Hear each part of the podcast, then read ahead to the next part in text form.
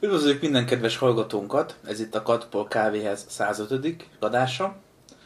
Én ez vagyok, és itt van velem Ramjéger 83 is. Üdvözlök mindenkit!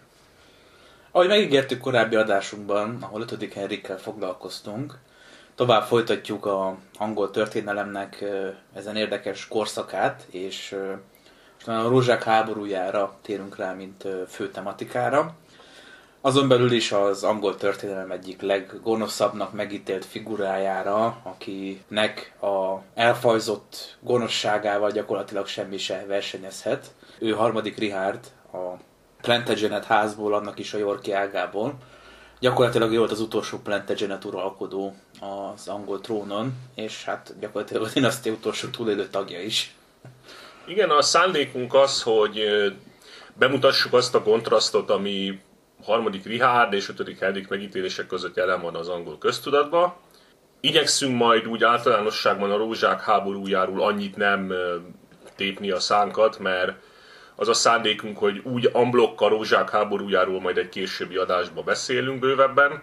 Harmadik Richard uralkodása egyébként is a rózsák háborújának a legutolsó korszaka. Úgyhogy... Gyakorlatilag körbelőttük most a rózsák háborúját, tehát a azt megelőző utolsó király, és az, annak a végén uralkodó király. Igen. Ha meg nem számítjuk ide, hogy Tudor Henrik idején, 7. Henrik idején még volt egy yorkista felkelés, és gyakorlatilag egy tömlözve vetett trónkövetelőnek a hasonmását kiáltották ki 6. Edvardnak. Igen. Ami némileg egy vicces történet, de ez már gyakorlatilag az utózöngéje volt ennek a konfliktusnak, és az, amikor ténylegesen az a veszély fenyegetett, hogy uralkodó házak bukhatnak meg, és kerülhetnek mások a helyére, az gyakorlatilag lezárult harmadik Riált halálával. Igen. Azon egyszerű prózai jogból, hogy elfogytak a trónkövetelők, tehát hogy a, a Plantagenet ház gyakorlatilag sikeresen kiírtotta magát egy ilyen három évtizedes időszak alatt. Igen, a, a kollektív vérfürdő az megtette a hatását, ami csak a nemesség és a főrendek vérfürdője volt nem a köznépé. De arról majd egy másik adásban. Mm, alapvetően igen, bár ugye a Towntoni csata az mai napig a angol területen volt egyik legvéresebb ütközetként van számon tartva, aminek mondjuk meg nyilván az az egyszerű oka, hogy nem zajlottak nagyon modern háborúk a brit szigeteken. Hát igen, a férfi lakosságnak elvileg a 2-3 százaléka részt vett benne.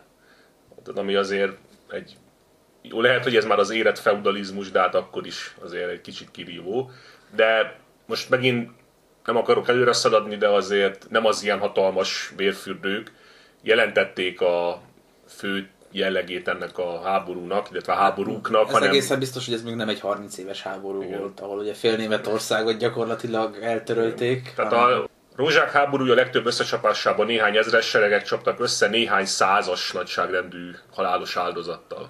És ebben is felülreprezentáltak voltak a vezető nemesek alapvetően a csata addig tartott, amíg a parancsnokok el nem estek, és utána az a sereg, ahol már nem volt több parancsnok, az úgy elilalt. Hát nyilván ilyen körülmények között sokkal nagyobb jelentősége volt a parancsnoknak, hogy a parancsnokok ugye személyesen vezették a csatát. Jó, most így sok általánosságot el lehetne mondani, de ez igaz volt. És tegyük hozzá egyébként, hogy harmadik Richard volt az utolsó angol király, aki csatában esett el. Igen. Utána már egyébként sem volt nagyon divat az, hogy személyesen is harcolnak az érintett felek. Hát a negyedik Jakab még azt hiszem a csatába esett el, bár őt már úgymond a brit királynak szokták nevezni, tehát úgy technically ő volt az utolsó brit, de az utolsó angol az biztos, hogy harmadik Riád volt. És hát alapvetően hogy az angol, azon belül is így az észak-angol northumbriai emlékezetben maradt meg. Ja, hát ugye alapvetően a York háznak ott volt a hatalmi bázisa, York környékén, ugye meglepő módon. Hogy, hogy nem. Szerintem a tájékozatlanabb a kedvéért mondjuk el, hogy általában véve az angol nemeseket ugye arról a területről nevezik el, aminek a birtokával rendelkeztek. És ennek egyébként egy nagyon egyszerű oka van. Olvastam egy nagyon jó kommentet, ami összefoglalja, úgy gondolom, a rózsák háborújának a quintessenciáját valami olyasmi volt a lényeg, hogy bassza meg, ebben a konfliktusban mindenkit Edvárnak, Henriknek, meg Györgynek hívnak. Tehát gyakorlatilag mindenkinek ugyanaz volt a keresztneve körülbelül, Igen. és az alapján tudták megkülönböztetni egymást, hogy ki meg területnek volt az ura. Hát, Üde Színfordnak van néhány Edmund, meg Jasper, meg ilyesmi, de hát a többség az... Igen, az, az valóban ez a Szent Háromságból került ki. Majdnem olyan kreatívak voltak, mint a porosz nemesség, ahol mindenkit Frigyesnek vagy Vilmosnak hívtak. Igen. Vagy ezek kombinációnak. Ugye ezzel nem okozunk meglepetést, de hát harmadik Richardról, ugye a személyéből fakadóan, maga történetéből fakadóan ugye lényegében ugyanannyi film, színdarab, könyv, pamflet, stb. készült, mint 5. Henrikről, de nyilván ellentétes előjellel. Ezért is tudunk erről a kontrasztról podcastelni, mert van miből. Hozzá kell tenni, hogy ennek a főforrás egyetlen egy ember Shakespeare, hogy ezt már előző adásokban megállapítottuk. Hát igazából száz százalékban igen. Ennek ugye egy nagyon egyszerű oka van, mégpedig az, hogy ő már Tudor Erzsébet korábban alkotott. Tehát az események után egy jó száz évvel volt ő már aktív, és alapvetően a Tudorok, ők a Lancaster voltak a leszármazása. Aztán egyesítették a két házat, és gyakorlatilag 8. Henrik révén ugye már neki az anya York házból származott, a apja pedig a Lancaster házból, Igen. de alapvetően a Tudorok, mint az egész família, az a Lancasterek el szimpatizált, az ügyökért harcolt, és nyilvánvaló volt, hogy a Lancaster királyokról azért nagyon sok rosszat nem mondhatott el Shakespeare, Cserébe ugye a, a York oldalról meg ugye minden rosszat elmondott, amit el lehetett mondani. Sok esetben ugye ma már azt mondanák, hogy karaktergyilkosságot követve el, elsősorban a harmadik Richardon, akit ugye minden rossz és gonosz forrásának állított be, gyakorlatilag teljesen légből kapott vádak alapján. Tehát, hogy a... Részben kiszínezett, eltorzított tények elbeszélésével, részben pedig totális kitalációkkal. Hát, például a fizikai deformációjára egyszerűen nincsen semmi bizonyíték, tehát hogy hmm. gerinc ferdülése az volt, azt megalapították a csontváz alapján, amit találtak, hmm. és úgy gondolják, hogy az övé, de a kortársak se írták volna, hogy valami szörnyű kreatúra lett volna egyébként, mint aminek Shakespeare lefesti a színdarabjában. Igen, meg nem ölt meg karddal két és fél éves korába. A Somersetti herceget, igen. Igen, a Shakespeare-nek a hatodik Henrik darabjában, ami manapság már gondolom, hogy szinte ismeretlen, vagy nem nagyon ismert. Egyébként Erzsébet korábban ez nagyon népszerű darab volt. Hát a hatodik Henrik darabjában, a Szent Albanszi csatában ott Richard meg Somerset hercegét, a Lancasteri sereg fő parancsnokát, Ugye, amivel, amit már elsütötted a point, egy probléma, hogy kettő és fél éves volt ebben az időben. Némileg szabadon kezeli a történelmi tényeket, és ennek megvan a nagyon fontos politikai oka is, hogy miért. Azon túl, hogy nyilván a uralkodó rezsimnél be kellett vágódni. Ugye a Tudorok trókörtölőként léptek fel. Gyakorlatilag trombitorlók voltak Richard halála után, mert hogy a Plantagenet dinasztiától ugye elbitorolták a trónt bár hát... ott ugye nem sok aspiráns maradt már, de ettől függetlenül ugye ők úgy kerültek trónra, hogy nem volt túl erős joguk rá. Hát ugye számszerűsítsük, tehát ugye 64 főrend volt Angliában a háború előtt, most matematikusokat persze jön, tehát ugye 64 főrend volt, tehát főnemesi család, 26 az úgymond magja szakadt a, háborúba, tehát mindenki kihalt, 13-at úgy kivégeztek, ugye a családfőt árulásért, és az életben maradt főrendek közül kettő támogatta Henriket, mikor a normandiai zsoldosaival, meg a Yorkház hozzá átállt árulóival megjelent Wales irányából, és egyébként ez a két főrendi család is száműzött volt. Tehát ugye ez azért úgy jelzi, hogy hogy is mondjam, tehát eleinte mekkora támogatottsággal bírt ez az egész projekt, egyébként nagyon nagy kockázatot jelentett pont emiatt ez az expedíció. És ez tény, hogy aztán győztek, tehát azt nem lehet elvitatni. Bár de... ugye ott is a, hogy is mondjam, a véletlenek közrejátszására volt inkább köszönhető az, hogy győztek, semmit igen. annak, hogy valami hihetetlenül nagy taktikai bravúrt mutattak igen. volna be. Hát igen, a Tudor családnak, hát jó, vissza lehet vezetni anyai Jágon, harmadik Edvardig, meg minden, de azért alapvetően... Hát nem volt egy erős, nem erős trónigényük, nem igen. Erős, igen. És ugye pont erre akarok rátérni, hogy mivel ők egy trombitorló család voltak, akik ugye gyakorlatilag a semmiből érkeztek meg a hatalom élére. Hát így Velszi hát, dombok közül. Ugye. Valahogy azért bizonyítani kellett, hogy nekik okuk volt arra, hogy átvegyék a hatalmat a egyébként jogos betöltőitől, és hát ugye nyilván ennek egy jó módszere volt az a propaganda, ami szerint ugye a harmadik Richard az maga volt a emberevő, gonosz démon, sátáni gonosztevő, aki Hát harmadik... Minden porcikájában gonosz is elvetemült volt, és hát akkor a... tőle mentették meg igazából Angliát. Hát, hogy ceausescu volt ott hajnalú, ahogy mondtad, magyar viszonylatban, vagy hogyha összegyúrnánk így hajnalút, Rákosit, meg nem tudom, Linder Bélát, szóval valami ilyesféle alak volt. Igen, vagy nem tudom, Sauron, meg Darth Vader, meg Palpatine.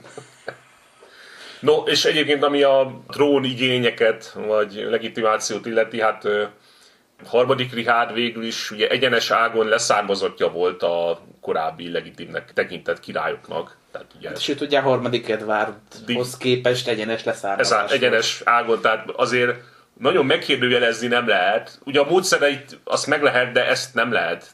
Igen, és nyilván ugye miután a genetika az egy nehéz feladatot adott azoknak, akik a Tudor házat támogatták később, bár nyilván kénytelenek voltak hozzá eszközhöz nyúlni, hogy valóban karaktergyilkosságot kövessenek el harmadik Richardon, és tényleg minden rossz forrásának őt állítsák be.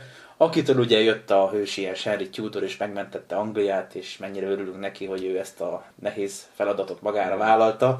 Főleg annak fényén, vagy aztán mit csinált tródon, mert hogy valószínűleg a többszörösét elkövette annak, mint amit hát, Richard fejére szoktak olvasni.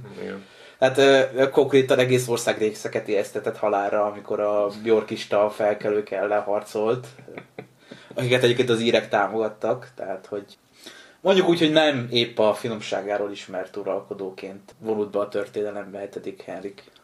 Igen, hát ö, akinek végső soron a trónja az végig kicsit ingatag volt, tehát ugye állandó felkelésekkel vagy összeesküvésekkel kellett szembenéznie, és hát nem tekintenek abból a szempontból pozitívan az ő uralmára, hogy hát ott egy kis rendcsinálásra, meg ugye a, hogy is mondjam, úgy feszesebbre kellett húzni a csavarokat, hogy úgy mondjam, és hát ugye ez nem volt kellemes. De szerintem lehet, hogy majd valamikor később hetedik Henrikkel külön foglalkozni kellene, de egyébként igen, tehát a megítélésénél ezt figyelembe kell venni. Igen, ami érdekes hetedik Henrik szempontjából, előtte volt harmadik Riárd, akit nagyon rossz uralkodóként tartanak számon, utána meg nyolcadik Henrik, akinek szintén nincs túl jó ázsiója, így történelmi emlékezetben. Tehát így Henrik gyakorlatilag a hetedik Henrik nagyon jól meg tud lapulni itt a őt körülvevő két figura között, és annyira nem tűnik fel az a sok geciség, amit ő megcsinált gyakorlatilag. Tehát, hogy ennyiből szerencsés volt az uralkodása, ezt mondhatjuk. Igen. És már beszéltünk az előző tematikus adásunkban arról, hogy mi volt pontosan ez a rózsák háború, miből eredt. Szerintem érdemes lenne itt is röviden beszélni erről, arról, hogy mi vezetett el oda, hogy aztán harmadik Richard a trónnak a közelébe került. Róla egyébként tudni kell, hogy az apjának a negyedik fia volt, ami ugye jellemzően azt jelentette, hogy hát kezd hát... valamit magaddal, fiam, mert örökölni úgyse fogsz. Na most ehhez képest ugye azért ritka az, amikor valaki negyedik fiúból képes a trónig eljutni, és hát jól mutatja a korszaknak a zavaros vizeit az, hogy ő képes volt eddig elevezni egy ilyen születésből. Hát hogyha most az egyszerűség kedvéért mondjuk a harmadik Richard korából haladunk visszafele egy kicsit kronológiailag, hogy megvilágítsuk, mi történt. A harmadik Richardnak a legidősebb bátyja az hát alapvetően azért egy pozitív megítélésű uralkodó volt, mert hát történetesen ő is ugye trónon ült, ugye a negyedik Edward néven. És hát ugye fiatalon került trónra, egy ilyen erős, magas, eltökélt, ilyen lovagias viselkedésű ember volt. Hozzá kell tenni, hogy az ő vele szemben felmerült az, hogy esetleg fattyú lenne. Nos, abban nem az apja hát, közbejárására fogant meg, tekintve, hogy az alacsony sötéthajú Riard sokkal inkább hasonlított az apjára, mint a magas szőke Edward. Illetőleg a másik bátyjuk, aki megélte ezt az időszakot, György Clarence-nek a ura. Hát aki egyébként ugyanolyan negatív megítélésű, mint Richard, csak másokokból, mert ő meg, hát ugye hataloméhes volt és hiú, de ugyanakkor egy kicsit korlátolt. Ez soha nem egy jó kombináció. Igen. És ő igazából a trónra nem pályázott, hanem pozíció. Hát, pályázott jó. ő azért egy időben. Tehát, Akkor hogy... mondjuk úgy, hogy pályázott, csak nem jött be a dolog, de inkább ő ilyen Igen. nagyobb összeesküvésekhez csapódva próbált pozícióhoz jutni. Igen, ő kifejezetten a Warwickkel próbált szövetkezni, de Javaslom, mégiscsak kezdjük az elején, mert hogy... Igen, tehát szóval ahova eljutunk, ez a négy fivér, illetve az egyik az meghal Edmund, a... igen, ő meghal az apjával együtt, akit változatosság kedvéért szintén Richardnak hívnak. Igen, hát ahogy mondjuk, ugye ez egy nemesi vérfürdő volt, tehát ilyen, hogy apja és fia meghalnak csatába, ez előfordult. Tehát ugye három fivér volt az, aki itt, hát, hát hogy... mert gyakorlatilag megérték a York ügynek a győzelmét. Hát mondjuk így, igen. Velük szemben ugye a Lancasteri ágált, ebben ugye a hatodik Henrik, a korábbi adásban feldolgozott ötödik Henrik fia játszotta hmm. a főszerepet akiről szintén nem lehet elmondani, hogy túl uralkodó lett volna. Elsősorban azért, amit már említettünk az előző adásba, kilenc hónaposan került a trónra, és hát ugye egy apa figura, illetve valamiféle pozitív apakép nélkül nehéz volt neki azokat a férfias tulajdonságokat elsajátítani, ami az uralkodáshoz elengedhetetlen. Igen, és a régensi tanács feje, ugye Bedford hercege meghalt 1436-ba, és ezért hát lényegében idő előtt, tehát 15 évesen nagykorúsítani kellett hatodik Henriket. Hát így aztán végképp nem állt készen erre a dologra. Lehet, hogy más körülmények között se állt volna rá készen, de így végképp nem. Igen, őt ugye elsősorban papok nevelték. Mm. Ugye Shakespeare jó indulaton úgy mutatja be, mint egy ilyen kicsit naív figura, aki állandóan csak mhm. imádkozik, meg nem nagyon érdeklik az evilági dolgok. Valóságban valóban megvolt a vallási hitbuzgalma, de mellette mentálisan kicsit instabil volt szegény és amikor hírét vette 1453-ban azt hiszem annak, hogy Gascony esett, ami 300 éve volt gyakorlatilag a angol hát királyoknak. A, a, franciáknak, a, a franciáknak végre sikerült egy ilyen döntő csatát látványosan megnyerniük. És Hosszú idő után. és ettől Katatóniába zuhant, igen. Igen, hát gyakorlatilag Kalén kívül minden elveszett a francia hmm. földekből, és hát teljes mentális összeomlás következett be nála 17 hónapig tartott az első alkalommal. Igen. És egy történész mondta is, hogy ha valamiféle nagy gyászként éljük meg azt, hogy Henrik ugye elvesztette a józan eszét, akkor az, amikor visszaszerezte, az pedig gyakorlatilag a nemzeti katasztrófa jelzővel illethető. De hogy hogy jutottunk el ide, még mindig visszaugranék egy picivel a harmadik Edwardhoz, amiről már beszéltünk az előző adásban, csak ez nagyon rövid recap, hogy harmadik Edwardnak aki egy elég sikeres király volt a maga korszakában. Lovak király, igen. Öt fia élte meg a felnőttkort, abból az első volt a trónörökös, a Fekete Herceg, ami mindig nem ilyen, nem ilyen Netflix értelembe értendő. Maradék négy fia is hercegségeket kapott, ami eddig ismeretlen volt az angol történelemben, mert tehát nem tűnt jó ötletnek az, hogy családtagoknak nagy földbirtokot adjunk. Az objektíve nem jó ötlet, szóval. Előbb-utóbb felmerül bennük az, hogy esetleg én is pályázok a trónra.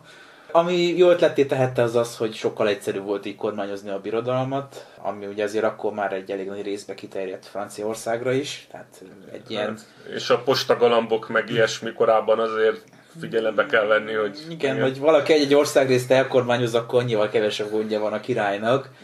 Másrészt meg alig ha hihető, hogy egy családtag gyakorlatilag a dinasztia ellen fordul. Már más kérdés, hogy a dinasztia főága ellen fordul le, ami aztán be is következett, ugye. De ugye alapvetően egy lojális és egy adott területet kézben tartó, mm. és annak az erőforrásait sokkal jobban mozgósító rendszer jött létre, ami rövid távon jó volt Angliának, hosszú távon viszont ugye elvezetett ehhez a gyakorlatilag a dinasztia rituális öngyilkosságához egy három tartó konfliktuson hát keresztül. A, ami Angliának egyébként a hatalmi státuszát is egy kicsit így megroppantotta, azért hozzá kell tenni. Igen, ugye előtte azért a száz éves háborúban több alkalommal is nagyon sikeresen megszorongatták a lényegesen erősebb Franciaországot, utána meg ugye ott maradtak egy szigeten, és így, na most mihez kezdünk? Hát egy mellékszereplő lett Anglia ugye az európai hatalmi viszonyok között a háború végére, most igazából. Igen, és hát ugye jól mutatja a hatalmi státusz megváltozását, hogy gyakorlatilag egy kicsit ilyen proxy háború jellege is volt ennek az egész rózsák háborújának, ahol a Lancasteri ágat a franciák támogatták, házasság révén is ugyebár. Másrésztről pedig a burgundiai herceg, akit az előző említettünk, Merész Károly, pedig a Yorkiáknak volt a nagy támogatója egészen 1477-es haláláig, amiről szintén szóltunk az előző részben. És lényeg a lényeg, hogy ebből az öt ágból gyakorlatilag kettő maradt meg a Lancaster és a Yorki ág, mire eljutunk a hatodik Henrik uralkodásának a delére gyakorlatilag, amikor ez az egész konfliktus kitört. Igen, ugye a Fekete Hercegből lehet, hogy jó király lett volna, de elesett csatába, úgyhogy maradtak négyen, és, és így tovább. Ugye ráadásul a Yorki ág köszönhetően mindenféle házasságnak, meg politikai manőverezésnek megörökölt egy másik ágnak is a földterületét. Tehát, hogy Yorki Richard ő a legnagyobb földbirtokos volt az országban, mikor úgy hmm. döntött, hogy a királyi ambícióit azt ebből átültető a gyakorlatban. Igen, és hogyha a másik irányból nézve lépünk vissza egy nemzedéket, akkor ugye az a helyzet, hogy Richard György meg a többiek apja, York hercege szintén Richard, a száz éves háború legvégén már szerepet játszott, mint a Franciaországba arcoló seregek ugye, parancsnoka. Tehát igazából a királyi mellé rendelt ilyen főparancsnok a tengeren túlon, és amikor elesett egyébként Bordeaux meg Gascon, akkor ő éppen ugye Írországban volt már egy ideje, tehát ugye az ezzel járó szégyent azt ő nem kellett, hogy viselje, és ő már később először régensi igényel is fellép, aztán királyi igényel is fellép. Ugye a Igen, alatt. eredetileg úgy kezdődött ez, hogy ugye amikor a király eszét vesztette, akkor ment a harc, hogy a felesége vagy pedig a Yorki frakció lesz -e az, amely gyakorlatilag kormányozza a birodalmat, amíg ez az állapot fennáll, amit rövid idejének reméltek, de ahogy mondtam, 17 hónapig tartott az első alkalom, és utána már csak rosszabb lett. És Tehát, fiú, hogy igen. a hatodik Henrik gyakorlatilag élete vége felé már így nem vett tudomást a külvilágról, tehát mikor mondjuk egy csatatéren megtalálták, mert ugye kiszabadították a fogságból a Lancaster pártiak, akkor ott énekelt, meg fel alá táncolt. Tehát hát meg úgy ült a sátrában, és így merett maga elé. Ilyen elég fura dolgokat csinált, mint amit az őrültek szoktak, igen. igen tehát, hogy... Ült a fal alatt, és nézett ki a fejéből, igen. Hát, hogy abszolút nem volt már tudatánál a élete vége felé. És ironikus módon ennek is köszönhető, hogy meglehetősen későn gyilkolták meg igen. Mert hogy a Yorki ág az sejtette, hogy ha most megölik a Lancaster vezért, akkor valaki sokkal tehetségesebb, meg nem egy őrült lép a helyébe, és sokkal előnyösebb volt nekik az, hogyha a fogságban tudják tartani a Lancaster háznak a hmm. fejét. És hát sorrendben talán már a második alkalommal cserélt gazdát túszként, amikor végül is megölték, és itt meg kell említeni ugye a témánk miatt, hogy hát azzal vádolják harmadik, a későbbik harmadik riádot, hogy ő verte agyon a tömlöcben. A Towerbe volt bezárva szokás szerint az angol történelemben. Igen. Azt mondták róla, hogy hirtelen elhalálozott. Ugye van egy olyan krónika, ami szerint, amikor ravatalozták, akkor így a fejéből csöpögött a vér a padlóra, tehát mondjuk igen, ami legalábbis azt sejteti, hogy... Csontvázát is megvizsgálták, és valóban van rá egy ütött sebre utaló jel, tehát hogy... És valószínűleg nem a lépcsőn csúszott el, szóval... Ma már ezt mondanák. Ugye akkoriban a Yorki propaganda azt állította, hogy amikor halálhírét vette a 17 éves fiának, aki egyúttal a trónörököse is volt, akkor ilyen nagy melankóliával, meg mélabúságba esett is úgy halt meg, de hát ez feltételezné, hogy észnél volt, ami azért vagyunk be, hogy és egyébként még ehhez is csatlakozik, hogy csak kicsit kavarjunk, még ehhez is köthető Rihárd története, mert ebben a bizonyos csatában, ahol hatodik Henrik fia meghalt, ugye elvileg az életér könyörgött, de lekaszabolták. Legalábbis Shakespeare szerint ugye ezt is Richard tette. Mondjuk elvileg a csatában tényleg ott volt, de... Ö, ott volt, de hát... 17 évesen neki ez az egyik első csatája egyike volt, és szárnyat vezette az egyik oldalon. Hát szóval... Igen. Valószínűleg tűnik, hogy vagy lekaszabolták a közelharcban, vagy pedig a másik történet, amit a kortársak úgy kezeltek, hogy valószínű, az az, hogy a, már korábban említett György, tehát a harmadik fivérke az ura volt az, aki kivégeztette, mm. annak ellenére, hogy ott könyörgött az életéért. Györgyről simán elképzelhető. Igen, ő egy olyan figura volt, és nyilván neki egyébként érdeke is fűződött ehhez, hogy ezt megtegye. Igen. Közöttük volt valami személyes ellentét is itt a házasságok környékén, valami ilyesmi rémlik. Hozzá kell tenni egyébként, hogy a proxy háborúban volt még egy proxy háború, ami némileg viccesé teszi ezt. De alapvetően hosszú ideig a felek nem direkt konfrontációba vettek részt, hanem Észak-Angliának a két prominens nemesi háza, a Percy, illetve a Neville ház harcolt ott Észak-Angliának az uralmáért, és mivel a korona elkezdte támogatni a Lancasteri ág a Persiket, innentől kezdve egyetlen volt, hogy a Neville házat pedig a Yorki ág fogja támogatni, és egy jó ideig csak így zajlottak gyakorlatilag a összecsapások, és esetleg a politikai szintéren. Visszatérve a 6. Henrikre, amikor Richard, és most az idősebb Richardra gondolok, igényel lépett fel az ő irányába, először nem a trón közvetlen megragadása volt a cél, mert hogy ez nagyon átlátszó lett volna, meg hiába volt egy nagyobb földbirtokos, azért olyan széles körű nemesi támogatottságot ő se tudott maga mögött. Gyakorlatilag a növillek voltak az első olyan prominens család, akik elkezdték támogatni, mm. és ők is részben kényszerűségből, hogy a pörsziket meg ugye elkezdte támogatni a korona, tehát innentől kezdve nagyon volt appelláta. Hanem ő arra játszott, hogy 7 év házasság után 6. Henrik még nem született fiú gyermeke. Ez és tényleg hát, így volt? abban reménykedtek, hogy ha ez így marad és gyermektelenül hal meg, akkor Richard révén a Yorkiág lehet az örökös. És ugye az elsődleges céljuk az volt, hogy Richard váljon 6. Henrik örökösévé, ami némileg komikus abból kiindulva, hogy Richard egyébként idősebb volt, mint 6. Henrik. De legalábbis matematikai alapon ez egy érdekes követelés volt. De nyilván itt nem is Richard személye számított, hanem mondjuk az, hogy utána Edward Richard fia követte volna a trón a hatodik Henriket, és nem a Lancasteri ágból valaki. És ennek ugye részben gátat szabott az, hogy megszületett Edward. Aki, igen, tehát az az Edward. igen, akit, akit már említettünk, hogy megöltek 17 évesen csatában. Illetőleg ugye volt a Tudorokkal is egy házasság, a Beaufort család részéről, akik meg szintén közeli szövetségben álltak, meg rokonságban a Lancasterekkel a Tudor ház innen lett gyakorlatilag játékos ebben az egész dinasztikus politikai játékban. Igen, tehát Margaret Beaufort, aki, aki hát egy olyan korai életutat futott be egyébként, amitől egy átlag feminista szerintem így a haját tépné, mert ugye 13 évesen szülte meg egy 26 éves férfi által nemzett gyereket. Na szóval ugye ő volt Tudor Henrik anyja, és hát ilyen ükük unokája harmadik Edwardnak, valami ilyesmi. És hát valóban ugye a, a Tudor ház így tudta visszavezetni, az ő révén tudta visszavezetni a család fáját. Tehát egy Beaufort lányt vett el ez a bizonyos, egyébként Edmund, csak hogy totál zavaros a történet, az Edmund Tudor vette el ugye a, ezt a Beaufort lányt, akik szintén valami főrendi család voltak, azt hiszem. Ugye, Igen, ők is egy fontos főnemesi család voltak Angliában. Mm.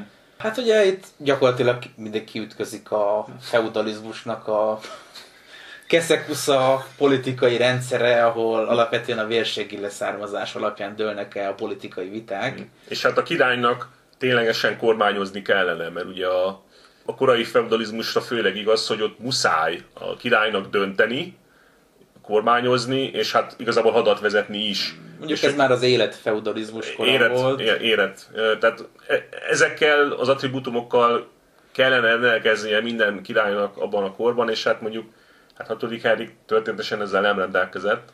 Egyébként, akik követték a trónon, nekik is megvoltak a maguk ilyen furcsaságai, de arra majd átérünk. Hát senki nem volt tökéletes ebből a... Hát gyakorlatilag három királyról beszélünk, Igen. ugye? A hatodik Henrik, a negyedik Igen. Edward, meg a harmadik Richard. Ugye most csak, hogy egy valamit említsek az érdekesség kérvér, ugye negyedik Edwardról azt a negatívumot lehet elmondani, hogy egy alatvalóját feleségül vette, amit angol király már 400 éve nem csinált, és hát azért elég sok politikai probléma fakad belőle. És ráadásul köznemesi származású volt. Tehát. Igen, tehát tök jó ötlet. És tehát... legnagyobb titokba tette mindezt. Ráadásul elvezetett oda, hogy a legnagyobb támogatója szembeforduljon vele a már említett Warwicknak az ura. Mert hogy ő éppen a Burgund udvarban intézett egy hercegi feleséget. Valami szavolyai hercegnőt kinézett, a burgundiakkal lepacsiszta. Igen utána járt, tárgyalt, És minden, már gyakorlatilag és... csak Edvárnak rá kellett volna borítani, és akkor előállt azzal, hogy bocsika, nekem már van egy feleségem, akit teljes titokba elvettem, és amúgy közdevesi származású. És hát ezt olyan hatalmas megaláztatásnak élte meg Warwick a Neville házból, hogy fellázadt ellene gyakorlatilag. Mm. Szóval elég sok problémát okozott ez, az is, hogy negyedik Edvár nagyon szeretett enni, és ezért gyakran meghánytatta magát, hogy minél többet tudjon magába tuszkolni, ami azt mondják, hogy a halálos betegségében talán szerepet játszhatott. Hát egy angol krónikású azt a értékelést idézte róla ugye anyanyelvén, hogy given to bodily lust, hát ami mondjuk sok mindent jelent, és hát ez mindig az volt.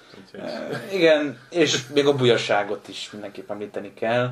Sőt, hát ugye a bigámia is felmerült vele szembe, és gyakorlatilag ezért nem tudta a fiának, ötödik Edwardnak az öröklését bebiztosítani. Hát feleségül vett egy özvegyet, na most ugye elvileg az ő házasságát soha nem érvénytelenítették a korábbit, és hát... Hát igen, ez a bikámiának Sajnálatos és... módon. Hát módon a korábbi házasságot tekintették érvényesnek, nem a későbbit, amiből a gyerekei is születtek. Igen. És hát gyakorlatilag nagyon régen volt olyan angol uralkodó, aki nem tudta biztosítani azt, hogy az első szülött fia az trónra jusson. Igen, hát az is már ilyen 200 éve nem történt meg. Tehát, Tehát hogy Edwardnak a politikai előrelátása az némileg csalatkozott, hogy így fogalmazzunk. És ugye olyan, ezt is mondjuk el, ugye olyan pofátlan volt, hogy ugye tudta, hogy ezáltal, hogy, hogy ő elvette egy köznemesi hölgyet, hát ugye ő, ő már ugye nem lépett dinasztikus házasságra a határokon kívül, Noha egyébként királynak ez lenne a feladata az kor viszonyai között, és azért úgy gondolta, hogy hát ugye ezt a hiányosságot valamivel csak pótolni kéne, és ezért ugye azt találta ki, hogy a György fivérét majd hát úgy férjül adja valakihez. ugye valami külső nagyhatalom uralkodóházába. Burgundiához, mert jellemző, mint a franciák két ellensége, hmm. Burgundia és Anglia nagyon szoros viszonyt ápoltak ekkor. Igen, és így Györgynek megtiltotta, hogy a Warwick egyik lányát elvegye. Hát ettől se lett boldogabb. Igen, és aztán el is vette egyébként. És el is vette.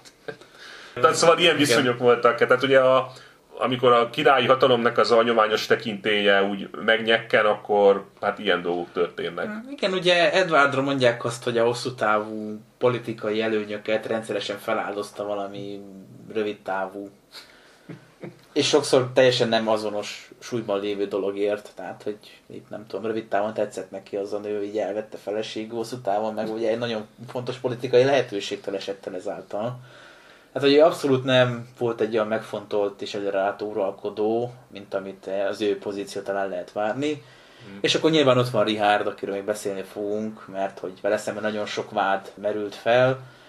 Egy jó része megalapozatlan, van olyan, amire azt mondhatjuk, hogy azért van benne alap, de alapvetően az ő mm. figurája is messze áll a tökéletes. Igen, tehát ugye a, egyébként az ő előéletéről úgy látom, hogy nem olyan sokat szoktak beszélni. Hát jó, nyilván ennek meg van a jó oka, hogy ő körülbelül két évig uralkodott, és hát amiatt híres, de hát ő már ugye korábban is fontos pozíciókban volt, a bátyjához mindig lojális volt, ugye akármi történt, ő Edwardot támogatta, ennek megfelelően ugye kapott földet, tisztséget, tudom én. Hát igen, már 17 éves kora óta nagyon aktívan képviselte mm. a York ügyet, és nagyon népszerű is volt egyébként Észak-Angliában. Igen, személy. igen. Hát mondjuk ugye a, a főrendin nemeseknél ugye ilyen 15-16 éves korban már úgy effektíve politizálni kezdtek a fiúgyerekek, tehát azért úgy nem. igen, de ő sikeres is volt. Igen, benne, harcolni kellett meg minden, de ő igen, ő sikeres is volt, és vezetett aztán ugye adjáratokat, már a skótok ellen is. Skótok ellen is. Egy, volt egy 1475-ös angliai expedíció, amiben részt vett. És ugye jó katonának tartották, Tegyük hozzá, ami ugye implikálta, hogy tudott például lovagolni, meg ilyesmi, ami súlyos mozgássérülten egyébként nem tehetett volna meg. Hát igen. Ugye az ő gerinc ferdülése az olyan mértékű volt, ami azért ilyenben nem akadályozta annyira, bár ugye állandó fájdalmat okozott. Ugye, amit a legtöbb korabeli forrás feljegyez az, hogy az egyik válla egy picit magasabban volt a másiknál. Tehát, hogy... Meg azért most nem menjünk bele, hogy a középkorban hány ilyen ember volt, szóval, tehát így azért egy átlag középkori társadalom tele volt ilyen emberekkel. Igen, és eleve, hogyha ilyen nagy szörnyszülött lett volna, akkor egészen biztos, hogy nem jut el a királyi koronáig. Ettől azért finnyásabbak voltak már a korabeli főurak is, tehát hogy Igen. születési jog ide vagy oda találtak volna valami kibúvót, hogy bocs, te maradj csak ott a sötétben lenne a pincével, gyere fel. hát ugye lepasszolták volna valami kolostorba aztán. Ja, persze. persze. Kopaszon írják a fejét, azt na, menjen imádkozzál, hát a segít az Isten rajtad.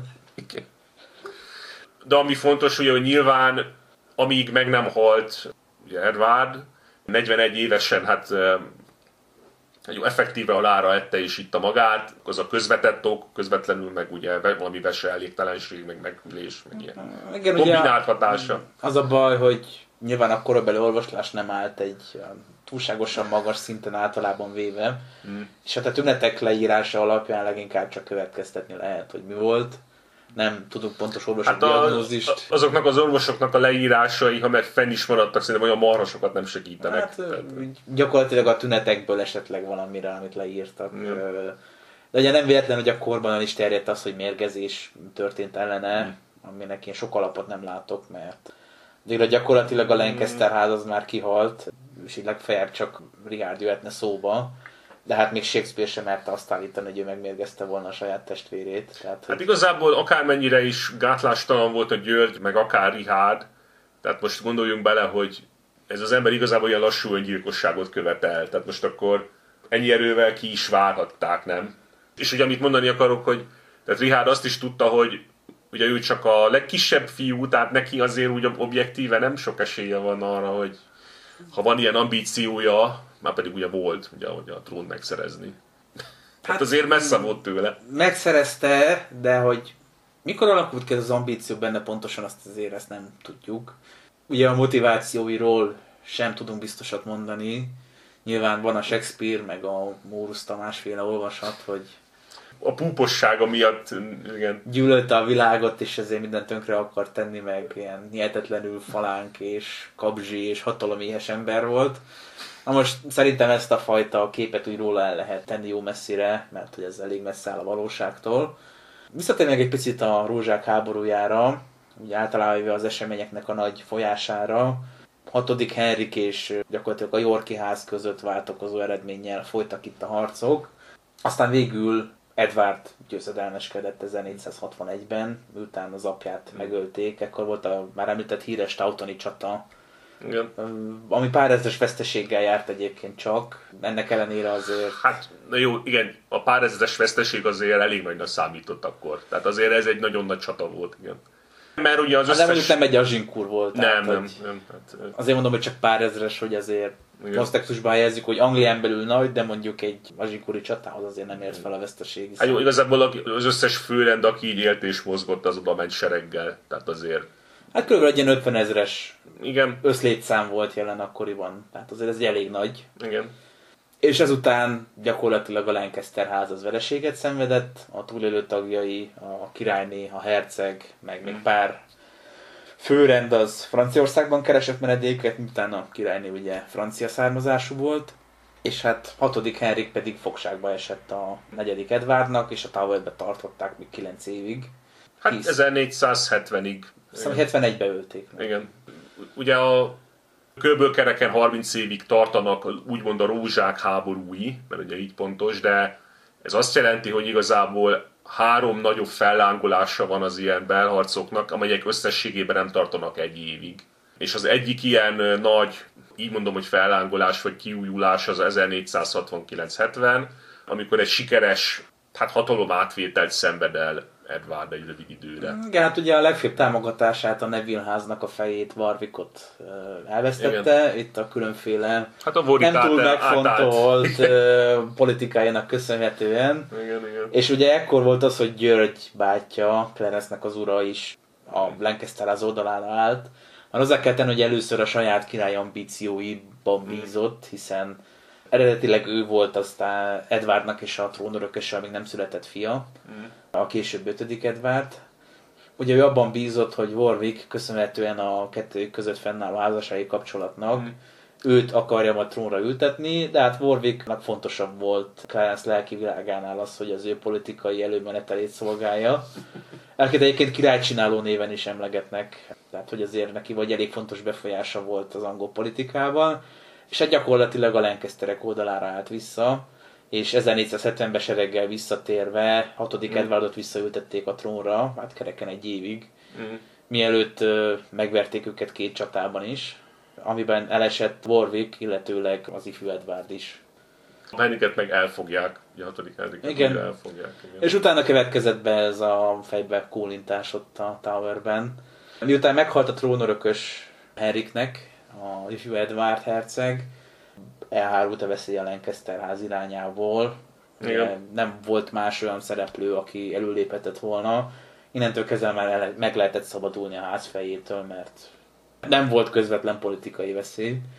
És- és ugye György átállt, aztán megint átállt, és aztán később megint átállt, csak ugye az utolsó átállása eredményeképp akkor már nem kegyelmeztek többet neki. Pontosan utoljára nem átállt, hanem, Hanem hát- valamiféle Idézőjelbe átállt, szóval. Igen. Igen.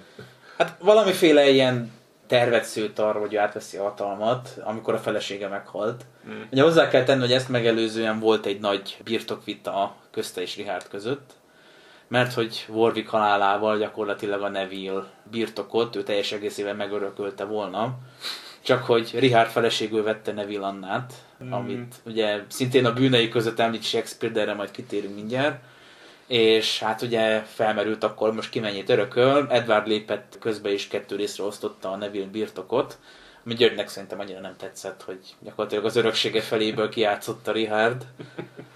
Ez is hozzájárult ahhoz, illetve a felesége halála is.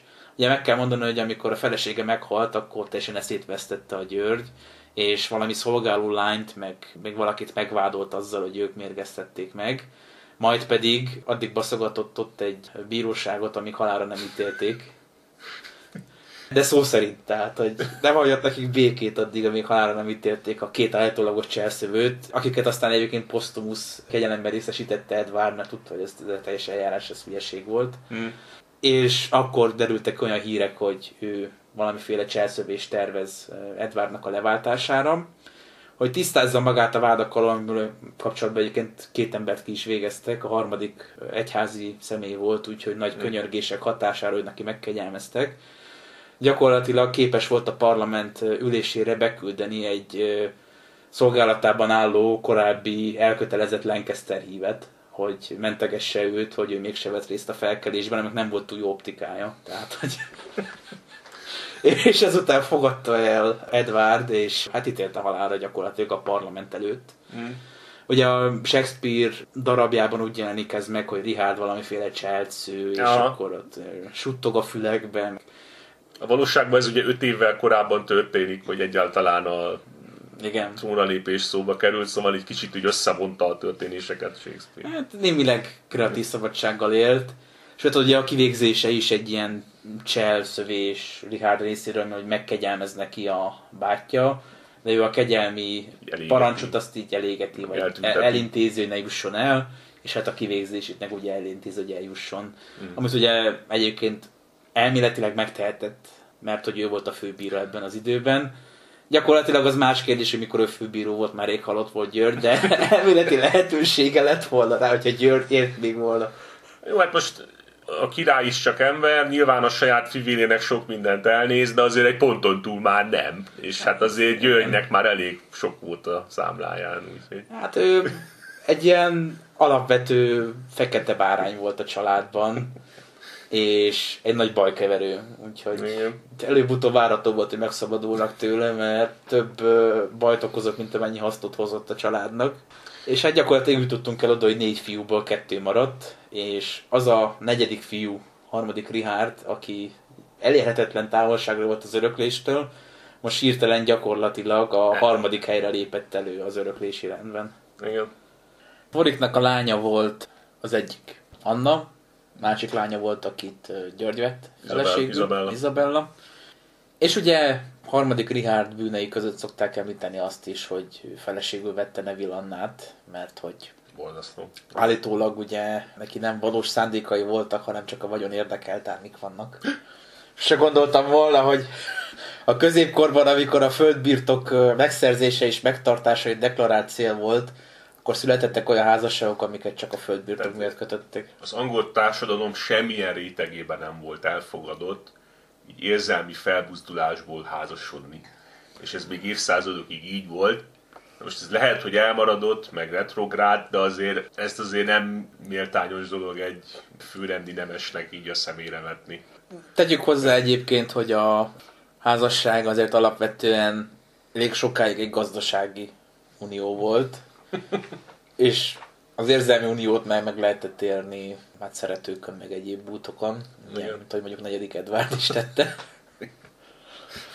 Ugye ekkoriban a középkiri városok nőlakosságának ilyen 10%-a prostituált volt, szóval... Amik vannak, mik igen. Vannak, igen. Tehát, hogy alapvetően a házasságnak a célja az az volt, hogy biztosítsanak birtokot, vagy arra való jogot, és örökösöket produkáljanak. Nyilván ezért is vált olyan fontos kérdési az, hogy Edwardnak a fiai azok legitimeke vagy sem. Mert hogy nem vedlő vannak nagyon szigorú szabályok egy olyan rendszerben, ami teljes egészében a vérségre alapul, arra, hogy ki követelhet magának jogot és ki nem, mert ha valaki teszem azt nagyon fürge volt, és tucatnyi fatja van, az akkor se jelent elvileg veszélyt az ő birtokára és az ő vagyonára.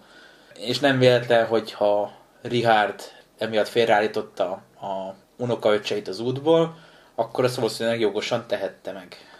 igen. Függetlenül attól, hogy egyébként mit gondolunk róla morálisan, ez jogszerű lehetett abban az esetben, ahogy már tisztáztuk is, hogy Edwardnak valóban bigámia bűnébe esett. És akkoriban azt sem mentette különösebben, hogy a korábbi felesége már halott volt, mire a fiai születtek. Mhm. Mert hogy a kánonjog szerint, amíg nem érvénytelenítették a korábbi házasságot, addig nem szűnt meg a bigámia helyzete. Igen. Egyébként ugye most a, az alternatívát megvizsgáljuk, ugye a, a haldokló negyedik Edvardnak elvileg az volt a kívánsága a krónikák szerint, hogy, hogy az öccse Richard, illetve az ő egyik sógora, Anthony Woodville, tehát ugye a, a Elizabeth Woodville egyik fivére, aki egyébként úgy tartottak számon, hogy a legnagyobb, legjobb angol lovag maga korába, hogy ők úgy közösen neveljék ugye a 12 éves idősebb fiút, és hát ö, Richard, Tegyük hozzá, hogy Elizabeth Woodville a királyné volt. a királyné. Meg igen. még eddig nem említettük szerintem. Igen, a nevét nem mondtuk, igen. És eh, hogy Richard régensként, hát Woodville meg ilyen kvázi tanítóként gondoskodjanak a 12 éves fiúról, amíg addig az 5-6 évig, amíg még nem ülhet a trónra. Na most nem biztos, hogy ez sokkal jobb eredményeket hozott volna egyébként, tehát eh, ugye ebben a helyzetben is a hatalom csúcsára került volna Richard. Ezt figyelembe kell venni. került is, és ö, tegyük hozzá, hogy amikor gyerekek kerülnek trónra, abból már egyszer kurva nagy probléma volt, nevesen hatodik Henrik idején, ami egyrészt nyilván egy elég rossz példával szolgált elő arra kapcsolatban, hogy mit lehet ettől várni. Másrészt ugye tudni kell, hogy Elizabeth Woodville harmadik Richard gyűlölték egymást. Tehát innentől kezdve ez a politikai terv, ez szintén negyedik Edwardra val, hogy reálisnak és életképesnek gondolta azt, hogy a két nagy politikai rivális majd összefog a jó cél érdekében. Lényegében az egész főúri társadalom gyűlölte a Woodville családot, mert 5 millió pozíciót megszereztek. Ugye a Hát a felkopaszkodott pár, párvenük, igen. Hát Elizabethnek öt lánytestvére volt, és mind benősült ilyen különböző főúri családból. Most ezért ugye elgondolhatjuk, hogy ez úgy milyen hírnevet szerzett nekik. És ráadásul ő vált a királycsinálóvá is 7. Henrik esetén. Igen. Tehát, hogy... Ami után egyébként jól megérdemeltem, vagy sem úgy eltűnt a történelemkönyvekből, tehát hogy Igen. nagyon hallottuk már utána róla. De egyébként ugye a Franciaországban is egy csomó politikai válságot okoztak ezek a gyerekkorban. Tehát ugye a régensek, mert igazából a régensek okozzák ilyenkor ugye a...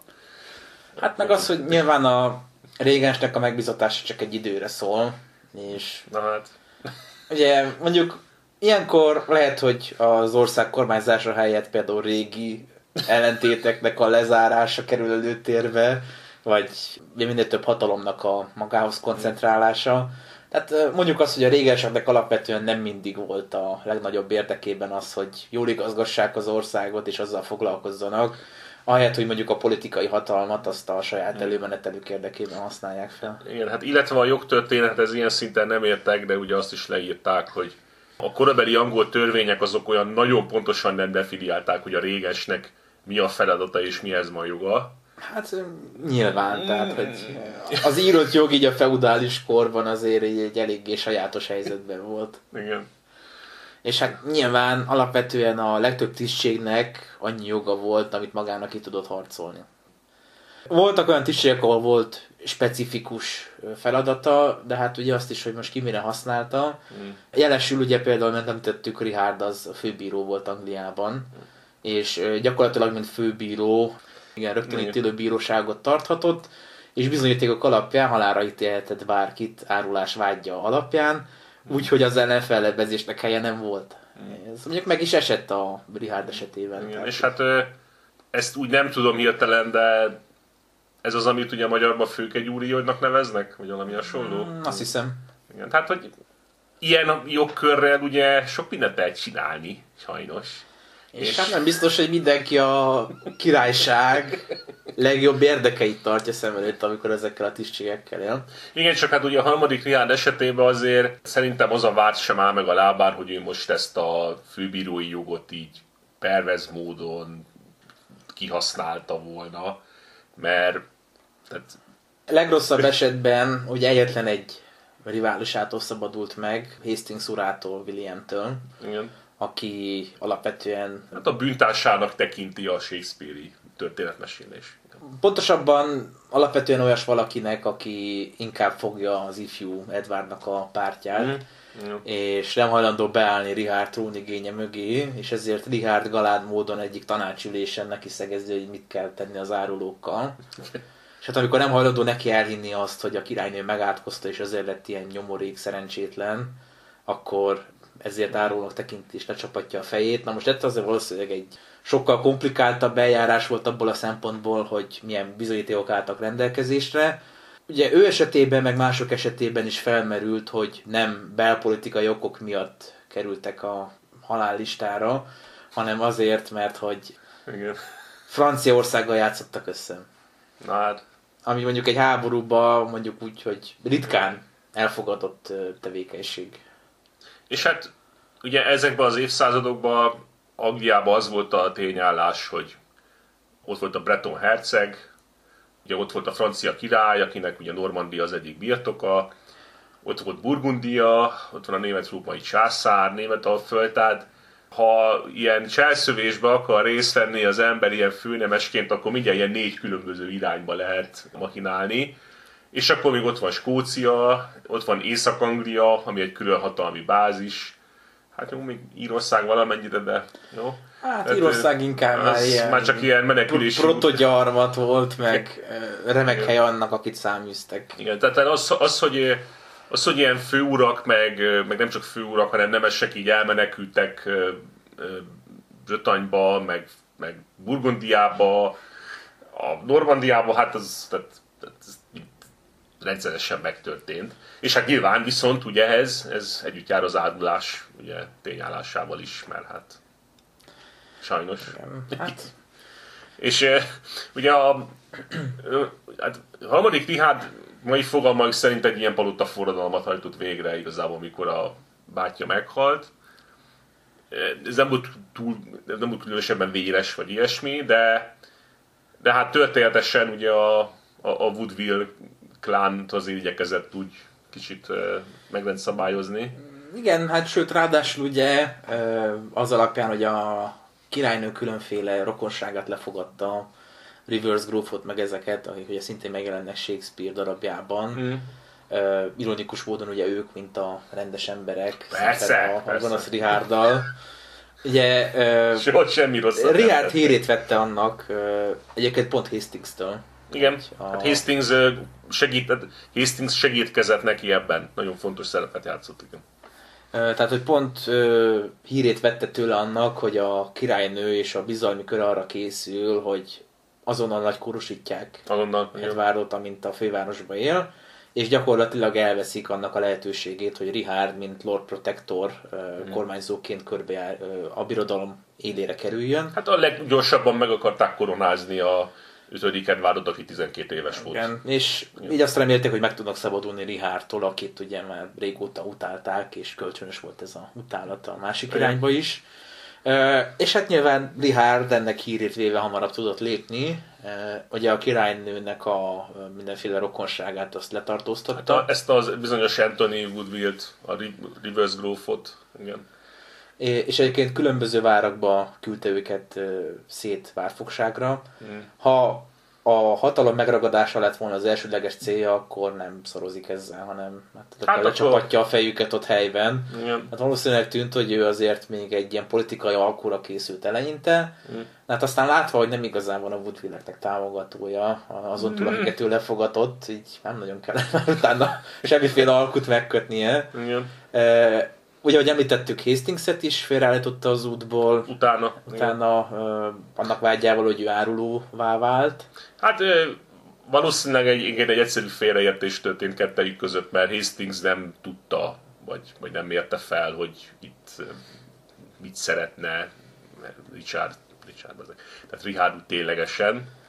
Ö, Nem arról van, tehát objektíve nem valószínű, hogy ő tényleg áruló volt, most így jogi, jogi értelemben, vagy hát Már ugye felmerül vele szembe az, hogy amikor a bizonyítékokat bemutatták a parlamentnek, azt hiszem, utólag nem emelt senki ez ellen különösebb Nem.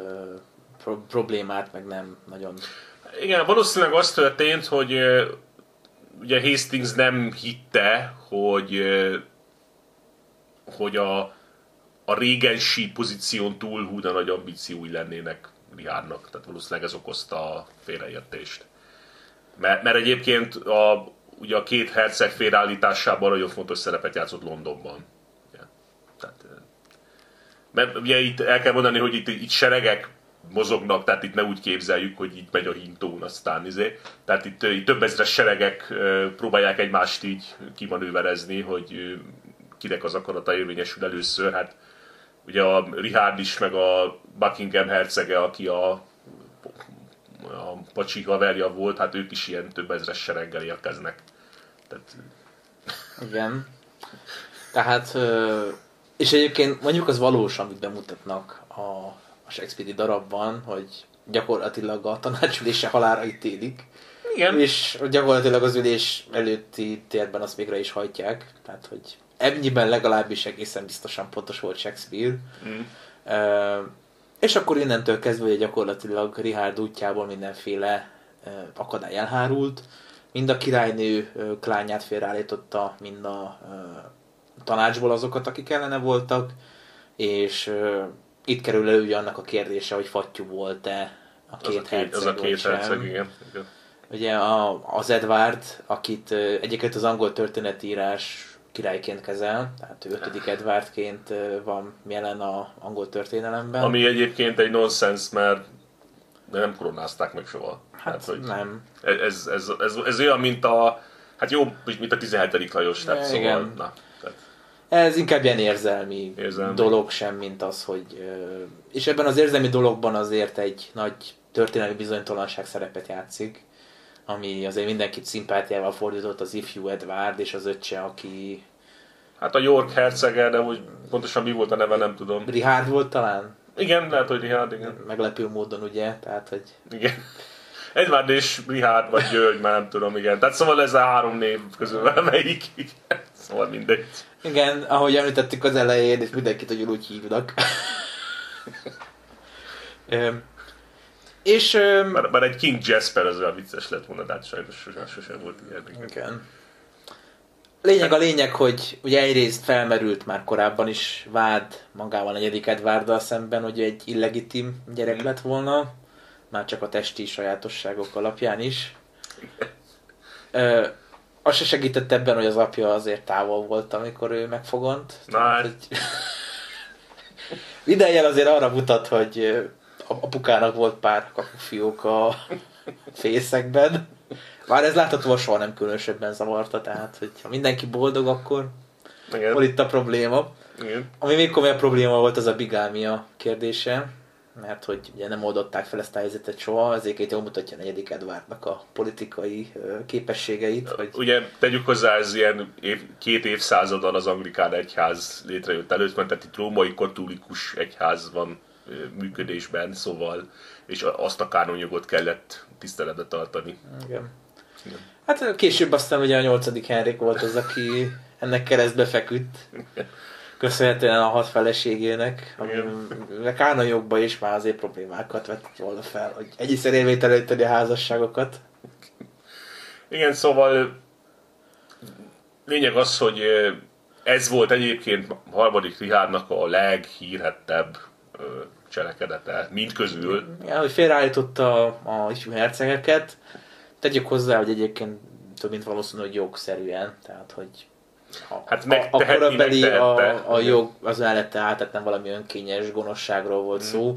Hogy ez mennyire őszinte volt, ezt még mindig találgatások vannak ezzel kapcsolatban nyilván. Mm. Teljes bizonyossággal nem tudjuk megmondani. Akik a Shakespeare értelmezést követik, azok ilyen előre megfontolt gonoszságként értékelik ezt, hogy a jogos jussát elvette a trónnak az örökösétől, a király gyümölcstől, ugye. Hová?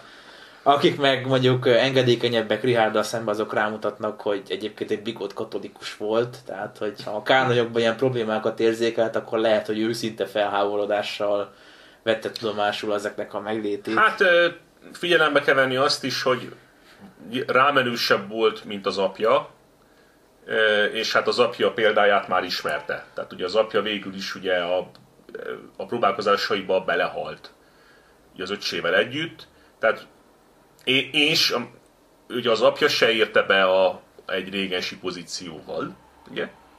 És hát valószínűleg most eh, emberileg ez a legvalószínűbb, hogy ő, ő ezt el akarta érni, de ezt tartósan akarta és sikeresen elérni az apjával ellentétben, akinek ugye nem sikerült.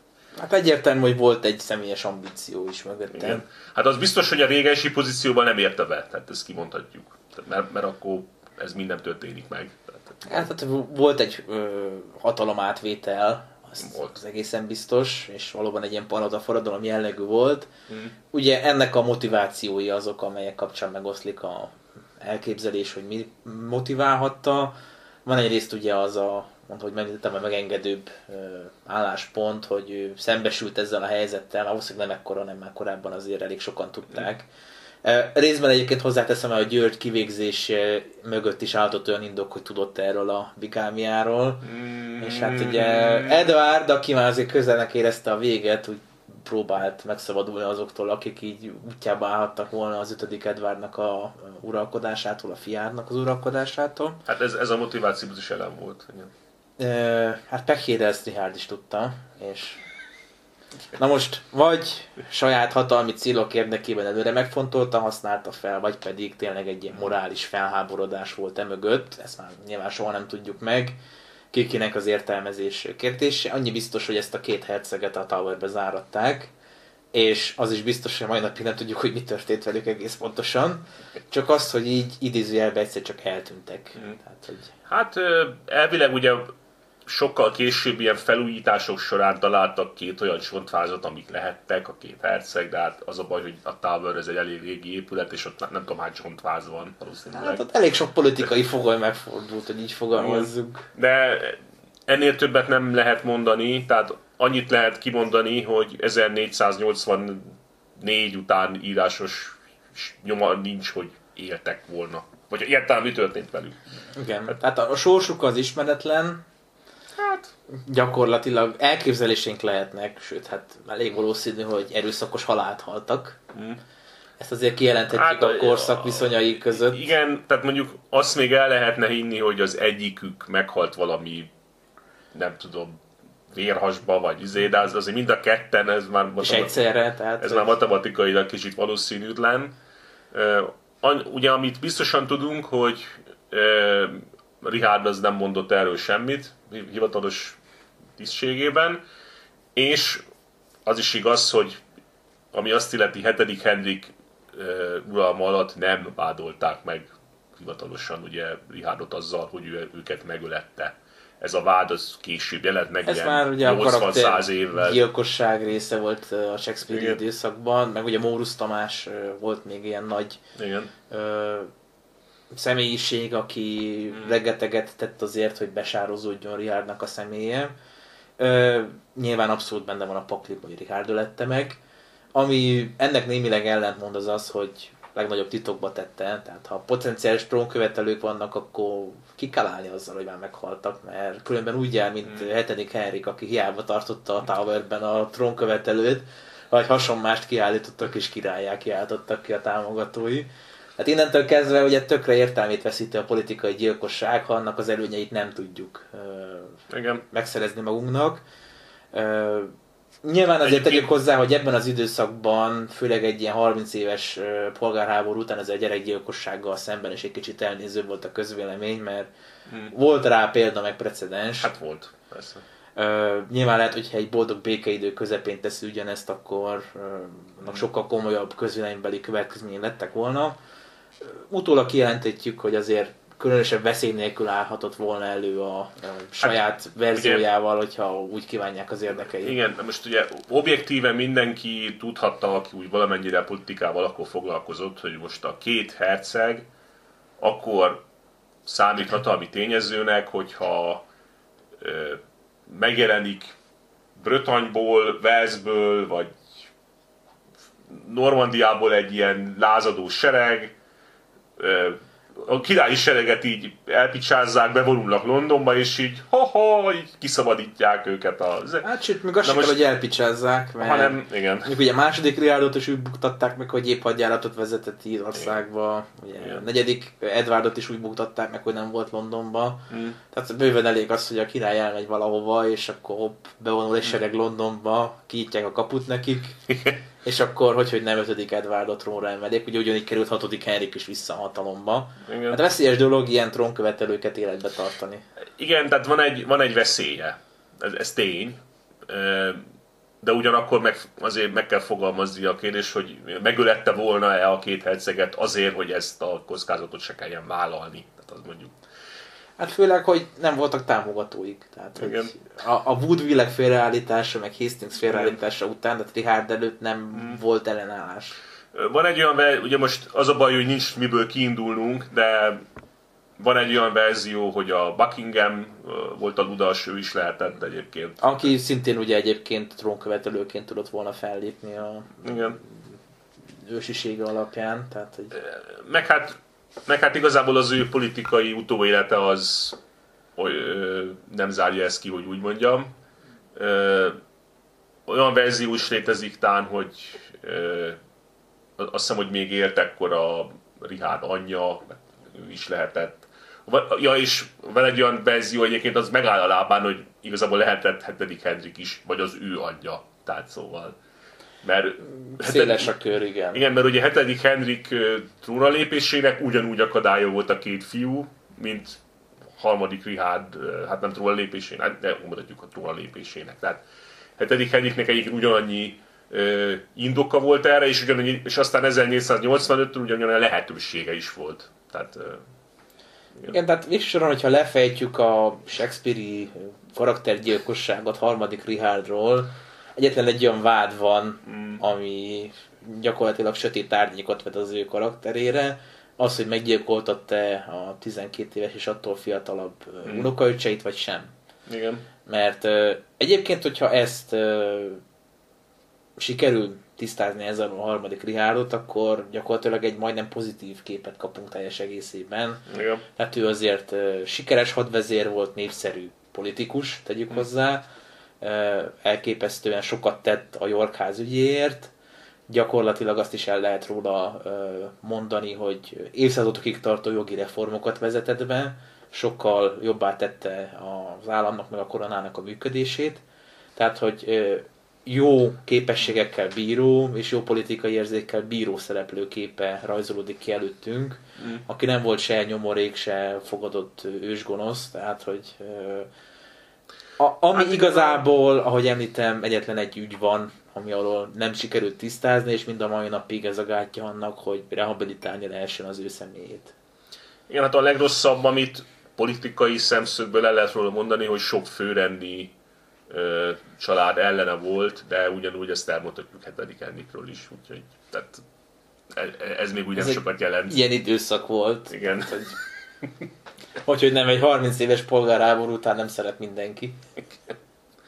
Igen, de a, amennyire meg lehet ítélni a, tehát ugye a kislemesi, meg, meg, meg közrendű lakosság szemébe ő nem volt egy gyűlölt, vagy megvetett, vagy Nem, hát retteget. sőt, amikor uh, Bosworthnél uh, elesett, hmm. akkor utána Yorkban gyakorlatilag jásznapot tartottak a tiszteletére. Annak ellenére, hogy tudni lehetett, hogy uh, ennek lehet, hogy negatív következményei lesznek az utódja részéről. Hát ilyen erős érzelmek voltak iránta pozitív irányban, és ezt azért nem lehet megjátszással, meg minden egyébbel vádolni, mint ahogy Shakespeare próbálta Igen. ezeket ráolvasni. Ugye még egy érdekes vád vele kapcsolatban, ami szinte teljesen alaptalan volt, az az, hogy ő Elizabeth Woodville-nek a bátyától született lányát, tehát az unokahúgát akarta volna elvenni feleségül, és ennek érdekében megölette Neville Annát, ami hát egyrészt a vérfertőzésnek egy ilyen foka azért a korszakban is elutasított volt, ez olyannyira megalázó vád volt már a korszakban, hogy ő kénytelen volt ezt cáfolni akkor. Igen. E, és ehhez képest ugye amit tudunk, hogy ő tárgyalásban állt a portugálokkal, a portugál uralkodóházzal, miután oda már korábban beházasodtak Lancasterek, mm. és onnan akart feleséget kérni magának a halott Anna helyére, mm. és illetőleg Elizabeth Woodville-nek a lányát pedig oda házasította volna, egy ilyen kettős házassággal mm. külföldi dinasztikus szövetséget hozott volna létre, Portugália messze lévőnek tűnik, de hozzá kell tenni, hogy egy hosszú évszázadokra nyúló szövetség volt Anglia és Portugália között. Igen. Ami ugye részben abból ered, hogy ott a környéken közös ellenségeik voltak, meg kellő távolságra voltak egymástól ahhoz, hogy ne legyenek Igen. közös negatív ügyeik. Tehát szemben mondjuk Edwardnak a hát hogy is mondja, politikájával, Igen. ha lehet ezt ezzel a szóval illetni, ő sokkal megfontoltabb, meg taktikusabb uralkodó képét hát, mutatja, és hozzá kell tenni, hogy a Anna halála pedig ez nem mérgezés, hanem betegség volt. Valószínűleg tuberkulózis vagy valami más fertőző betegség lehetett. Nyilván a középkorban teljesen ismeretlen volt az ilyen. Hát abszolút mindenkit nem. megöltek, aki meghalt valaha. És az egyetlen egy kritika, ami az ő házasságukat érte, mert ahogy említettem, hmm ugye utólag megpróbálták beállítani, mint valamiféle boldogtalan, meg szomorú házasságot, ez nem volt igaz. A, egyetlen egy kritika, ami Richardot éri ezzel kapcsolatban, az az, hogy nem látogatta halálos ágyán a feleségét, ami nyilván érthető tekintve, hogy tuberkulózisban szenvedett, és ezeket az mm. embereket elkülönítették gyakorlatilag. Mert... TBC-sekkel nem szokás, hogy is mondjam, orvosi jóvágyással egy légtérben lenni, na, szóval. Hát, igen, Szóval innentől kezdve úgy gondolom, hogy minden vád, hmm. ami Annát meg Richardot érint, ez így megdönt. Objektíve az történhetett, ez a legvalószínűbb, hogy mikor ugye elhalálozott Anna, akkor mindjárt elkezdtek plegykálni arról, hogy biztos megölette, ha-ha-ha. És ugye mivel Neville lányról volt szó, és hát a Neville az egy nagyhatalmú család, nyilván azért objektíve Richard jó ötletnek tartotta, hogyha nyilvánosan kinyilvánítja, hogy ő neki nincs ilyen szándéka, meg nyilván nem áll szándékába a feleségét eltenni lábalón, hogy a unoka hugát elvesse. Tehát mondjuk ez politikailag egy érthető lépés, tehát jó, nyilván kicsit ilyen defenzív, meg, meg, meg, a, hát, meg, meg kicsit de hát, megalázó is. Hogy... Megalázó is, de hát ugye hát a politika tudjuk, hogy olyan, hogy nem, nem, az ember nem általában nem azt teszi, amihez csak úgy kedve van, meg nem, nem arról szól a politika, hogy nem csinálom azt, amihez nincs kedvem most. Úgyhogy... Hát igen. Úgyhogy Richard abban a rövid időszakban, ami neki a trónon adatott, az alapvetően pozitív képet mutat. Korábban is, mielőtt a trónra került, ő azért, ahogy mondtam, egy sikeres politikát vitt, és gyakorlatilag ugye aztán az ő bukásához egy csata vezetett. Ugye több felkelés is volt ellen először a Buckingham kelt fel ellene. Összeesküvés, igen. Uh, akinek a serege szétszélett, és gyakorlatilag őt egyedül sétált fel alá a parton, amikor elfogták és kivégezték. Hát nem álltak mellé azok a főurak, akiknek a támogatására egyébként ő számított. És hát sajnos ugye a középkori viszonyok között egy ilyenkor a felkelésnek lőttek. Úgyhogy... Uh-huh, hát igen. Úgyhogy rövid úton befejezte a földi pályafutását itt. Hmm. És akkor jött Harry Tudor, aki korábban egyébként Bretányban raboskodott. Hát... Egyszerre volt túsz, meg vendég, de egy Igen. ilyen kényszerű vendég, hogy így fogalmazzak, mert hogy ő egyébként eredetileg Franciaországba akart hajózni, hogy a Lancaster háznak a tudilői voltak. Hát akik ilyen voltak tizen körülbelül. Hát igen, a lojalisták magja. Hát sajnos a hajó az útközben hajótörés szenvedett Bretagne partjainál, és ott a király jó, le, jó szívűen befogadta őket, mint uh, egy ilyen uh, bargaining chip gyakorlatilag. Igen, hogy ennek ugye az a háttere, hogy ugye hercegségként működött Bretagne ekkorában, és, és a Ferenc, aki a hercegség élén állt, sajnos abban a helyzet volt, hogy egy, egy gyermeke volt, aki lány volt, ami nem túl szerencsés, és e, nyilván bármit is csinált, ugye a külpolitikában azért figyelembe kellett vennie, hogy a franciák valószínűleg szívesen bekebeleznék a földjeit, Másrészt azért jó lenne... angolok is, ugye, tekintve, hogy még nem mondtak le a francia Igen. követeléseikről. Igen. És nyilván, hogyha Bretagne megszerzik, akkor azért remek uh, hídfőállást lett volna Franciaország többi részének ismételt megtámadásához. Igen. Igen, tehát a Breton hercegeknek az volt a nyilvánvaló érdeke, hogy Angliával valamiféle baráti viszonyban legyenek, mert ha, ha úgy alakulnak a dolgok, akkor a franciák ellen kell valami segítség, és hát objektíve nem lehet az más, csak az angolok. És, és hát ugye nem akar, tehát ugye megtűrték, mint, hát mondjuk így, hogy vendéget, Bretányban ugye Hendriket meg a kíséretét, de nyilván nem akartak egyből alá, alájuk tenni minden flottát, meg pénzt, meg pénzparipát, fegyvert de, de aztán eljött az a pont, és hát az ugye a harmadik riált szerencsétlenségére, hogy ugye 11. Lajos, aki hát fontos szereplője volt ennek a kornak, ilyen pókusz hasonlították az ellenségei, hogy ilyen a hálókat szövöget, meg így gonoszkodik. Ő 1483-ban elhunyt, és a szintén kiskorú, ugye 8. Károly követte, és eh, hát a Ferenc úgy gondolta, hogy hát most egy ideig akkor nem lesz probléma a franciákkal, és akkor úgy gondolta egyet, és kitalálta, hogy azért megtámogatja egy kicsit a Henriket. Aztán, akit egyébként megtámogattak a franciák is. Ugye ugyanilyen megfontolásból, hogy hát akkor majd lesz egy, ugye, ugye van egy reálisnak tekinthető esély, hogy egy baráti dinasztia lesz itt a e, angoloknál. Úgy is lett. Hát, Igen, bár ugye erre kevesebb esély volt, mint arra, hogy nem így történik. Ugye... Mm. Hát kockázatos dologba kezdett Henrik, az biztos. Alapvetően ugye amikor odaérkezett körülbelül a hozzá csapódó erők egyet ilyen 5000 főre számíthatott mm. Tudor uh, Henrik. Vele szemben uh, harmadik Richard egy ilyen 10.000 fő körüli sereget tudott kiállítani, ami azért mm. úgy kettő az egyhez azért nem egy jó esély. Igen. A, ami a csatát végül eldöntötte, az az volt, hogy a Stalin nevű főúrnak 6000 embere volt ott a csatatér mellett, és uh, Stanley hát, egy akik... meglehetősen opportunista módon azt nézte, hogy kiáll nyerésre, mert akkor majd annak az oldalán áll be a harcba. Ezt mind a két fél nagyon jól tudta róla, tehát hogy Richard azért nem rohanhatta le és taposhatta el a uh, Henrik seregét, és kellett egy ilyen hmm öldöklő padhelyzetben manővereznie magát, mert hogy a serege felét azért tartotta vissza, hogy mi van, hogyha mégis áruló lesz a Stanley, és akkor oldalba kapja, amikor nem számít rá, mm. és gyakorlatilag felgöngyölíti az egész harcvonalát, mm. akkor onnantól kezdve elveszett minden.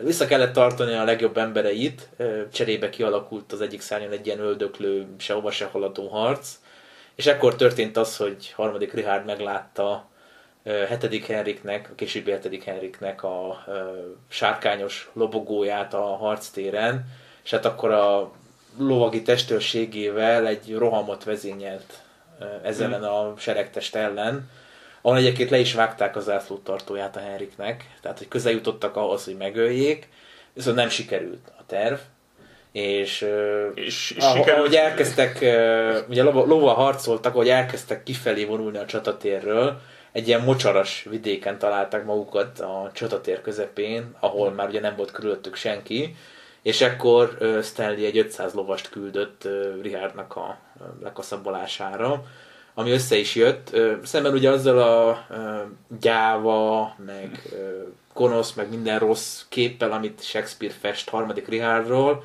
Richard nem menekülte, hanem a csatatéren addig hmm. harcolt, amíg el nem esett. Igen. És ugye a történet szerint a koronája az begurult egy bokorba, amikor levágták, és onnan adta át Stanley 7. Henriknek a koronát. Aki ott egyből a fejére is tette, hogy... Igen, hogy mutassa, hogy ki a főnök itt. Igen, a, sajnos a Bosworth csata olyasmi, hogy mint, ugyan, ugyanez vele a probléma, mint a, általában a egész rózsák háborúival, hogy azért korabeli leírás az elég kevés van. Um, egy szellemes angol történész azt mondta, hogy szeretnek, ugye páran vállalkoznak rá, hogy így térképen ábrázolják, ami igazából azon túl, hogy egy művészi hajlamú embernek biztos jó, jó kikapcsolódási vonalakat rajzolni egy, egy, papírlapra, ez értelmetlen, mert nem tudunk annyit se a csatáról, hogy térképeket rajzoljunk róla. Hát kicsit olyan ez, mint Japán mondjuk a Nagashirói csata, ahol a mai napig nem tudják eldönteni, hol volt egyáltalán a csatatér.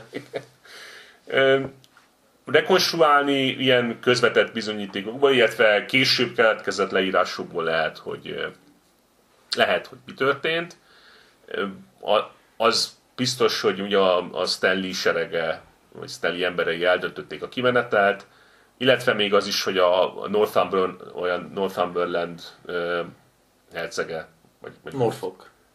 Ilyen, tehát, hogy a, tehát, hogy a Northumberland csapatai is ott voltak, és, és elvileg úgy álltak és malmoztak nagy részt a csata alatt, mert hát ugye a gróffal ugye sikerült így olyan kellemetlen viszonyt kialakítani a Rihárnak az évek alatt, hogy ő neki úgy nem sok kedve volt. Hát másrészt meg ugye egy nagy seregtestet vissza kellett tartani Stanleyék miatt, tehát egy ilyen elég atipikus csata volt egyébként. Igen, de de azért mondjuk el, tehát, hogy ez azért egy elég kockázatos vállalkozás volt Henrik részéről is, sőt, hát ugye ő vállalta a nagyobb kockázatot objektíve, mert csak arra számíthatott a, a siker érdekében, hogy majd csatlakoznak hozzá a főúra. Hát egyébként ugye az egész vállalkozás teljesen reménytelen. És hát így is azért kérdéses volt minden, mert hát, ahogy mondtam, ugye két főrend csatlakozott hozzá a 30-40 valányból, ami azért, szóval nem olyan sok, mondjuk így. Mm, igen. És hát Ja, és az is tegyék hozzá, hogy azért kellett Velszből támadni, mert hát máshol nem lehetett reálisan úgy partra szállni, hogy ott támogatókra lel. Igen, mert hogy a Tudorok egyébként Velszi származású család voltak, Igen. ezért Igen. azért viszonylag nagy Velszi kontingens is csatlakozott hozzájuk. Igen. De a sereg az alapvetően uh, francia zsoldosokból, meg ilyen hozzácsapódókból állt. Igen. Tehát, hogy uh, Igen. nem egy lovagi sereggel vonultak fel a harctérre. Igen. Igen. Na hát szóval ez egy... És hát igazából gyakorlatilag ezzel véget ért a Plantagenet dinasztia időszaka, ami még a hmm. 1100-as évekbe került hatalomra, miután a normandiai háznak a uralkodója és a trónörököse egyszerre szenvedtek hajó szerencsétlenséget. És ezért egyébként az 1100-as években már királynő volt az angol trónon, hmm. a uralkodónak a lánya került, és hozzáházasodtak be az anzsúk, ebből lett ugye a Plantagenet dinasztia, ami leszármazott. Igen. Ha, ha volt csata a történelemben, amire elmondhatjuk, hogy a háború politika folyatása más eszközökkel, akkor ugye a Bosworth-it simán tekinthetjük annak, mert hát ennek teljesen egyértelmű politikai vetkezménye volt. Nem is voltak komoly veszteségek se, köszönhetően nem. annak, hogy elsősorban a lovag ö, csapatok között dőlt el a harc kimenetele. Mm. A szárnyakon, ahol volt egy ilyen öldöklés, így beállt a harc, ö, gyakorlatilag azon kívül nem voltak veszteségek. Valószínűleg néhány száz fő. Tehát ez volt akkor a szokásos veszteségi arány. Úgyhogy És hát gyakorlatilag ugye itt végére értünk a harmadik Erik, a harmadik Richard uralkodásának is. És szerintem ez alapján érdemes megnézni, hogy a filmek, amiket megtekintettünk, és amik ugye nyilván alapvetően Shakespeare-t veszik alapul. Igen. Gyakorlatilag a kettő esetén az teljes egészében egy az egyben. Shakespeare inspiráció nyomán a történetet tényleg úgy mesélik, ahogy le van írva a darabban. Igen. Ez az 1955-ös brit film, ahol egyébként vicces módon az a Laurence Olivier játsza a harmadik Richardot, aki a korábban említett adásban játszotta ötödik Henriket. Igen. Hát, hogy... Igen, és ugye ez is egy elég drága, jelentős produkció volt, ugye színes film, és hát Olivier ott is nagyon fontos szerepet játszott az egész filmben, amit ugye az elkészítésében is, és eh, látszott, hogy azért nyilván erősen törekedett arra, hogy hozza ezt az abszolút negatív eh, karaktert, ahogy az eredeti színdarab ábrázolja Richardot, és még ugye egy púpot is visel, meg hát úgy biceg, meg de, de azért nem olyan látványosan, igen. Sőt, ugye még valamiféle orrplasztikát is kapott. Mert hogy Valószínű, mert sokkal nagyobb az orra, mint volt a 5. Henrikben, ami nem tudom, milyen üzenetet akar hordozni. Távol álljon tőle, vagy bármit ezzel kapcsolatban megállapítsak, és mindenféle vádakat Igen. magunkra vonjunk. igen, és mindig ilyen fekete tónusú ruhákat hord. Igen, az, az egész megjelenését tényleg ilyen hókuszpók szerintem azzal lesz lehetne hasonlítani a, Igen. a kupikék törpikékből. Abszolút, igen. Amit el kell mondani, hogy nagyon jól játsza szerintem a szerepet Olivier. Ez a gonosztevő azért jól megjelenik nála.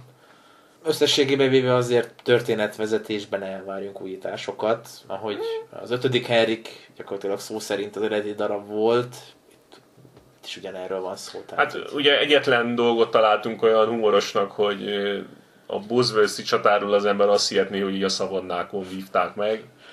Jó, hát ezzel most túl lehet lendülni, de... Hát most hol volt pénzt forgatni, tudja, hogy melyik brit gyarmaton vették ezt fel. Vagy lehet, hogy Spanyolországban, szóval nem tudom, de... Nem a... Minden Nem a esetre igen, nem az angol táj jut az embernek az eszébe arról Igen. a képről, amit megjelenik. Ami még vicces volt a csatábrázolásban, ezek a Tudor ninja íjászok. Így a semmiből ott teleportáltak a fontosabb emberek közelébe, és lenyilaszták őket kettő méterről. igen.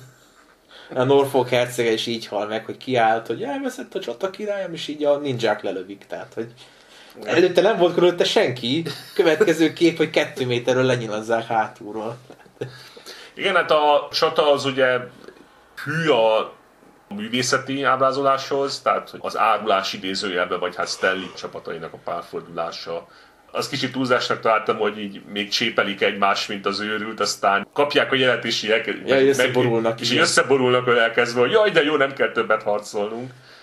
Hozzá kell tenni, nem. hogy ugye Stanley nem vett részt a csatában egészen addig a pontig, amíg a lovasait nem küldte a Riádnak a meggyilkolására. Tehát Igen. minden ezzel ellentétes ábrázolás az történelmietlen. Igen. Jó, ez- ezektől a ninjáktól eltekintve szerintem jó az ábrázolás, ugye ilyen egészen naturalisztikus módon kaszabolják le végül Richardot.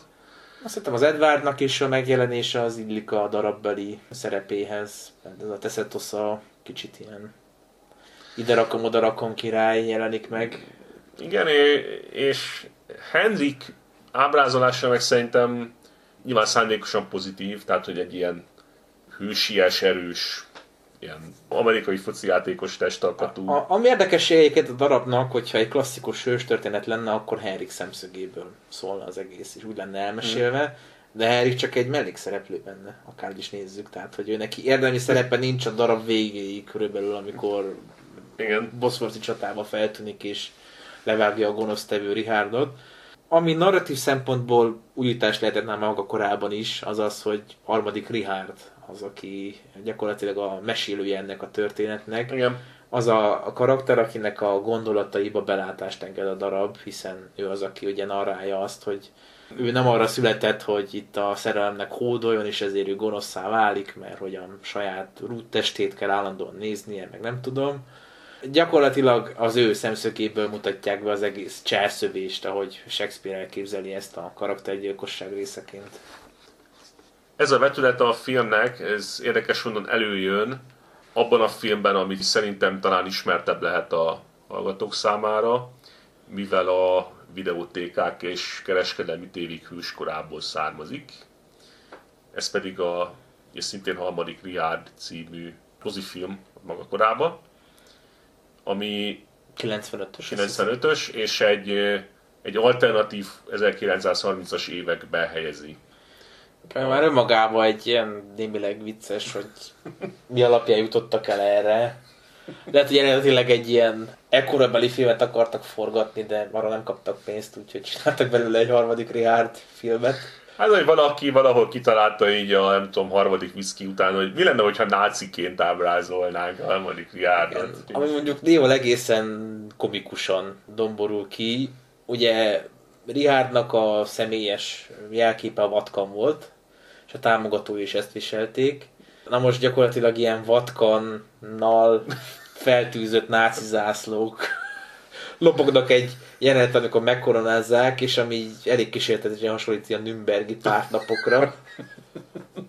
Hát lényegében a horror keresztet kicserélték egy vatkanra, hát ennyi Tök logikus, nem? Persze. Ezek már lehet, hogy az ukrán nácik a, horror kereszt helyén rakott vatkannal. Igen, és kitalálnak, hogy ja, actually ez ősi rusz jelkép, úgyhogy... Igen. És um, ez nyilván ugye egyébként együtt jár ilyen art deco stílusjegyekkel, amik szerintem úgy egész jól átjönnek, legalábbis ugyan újdonságot jelentenek. Mondjuk azért a helyszínek kiválasztásánál látszott, hogy a régi ipari létesítmények viszik a prémet, tehát hogy mm. gyakorlatilag egy ilyen gyárépületből lett a Tower, és ilyen teljesen indokolatlan gőzkiengedők, meg szellőző berendezések, meg mi egyebek között kéne elképzelni, hogy itt foglyokat tartottak. Igen. hogy, Sőt, ugye a Bosforti csata az egy hőerőmű tövében játszódik.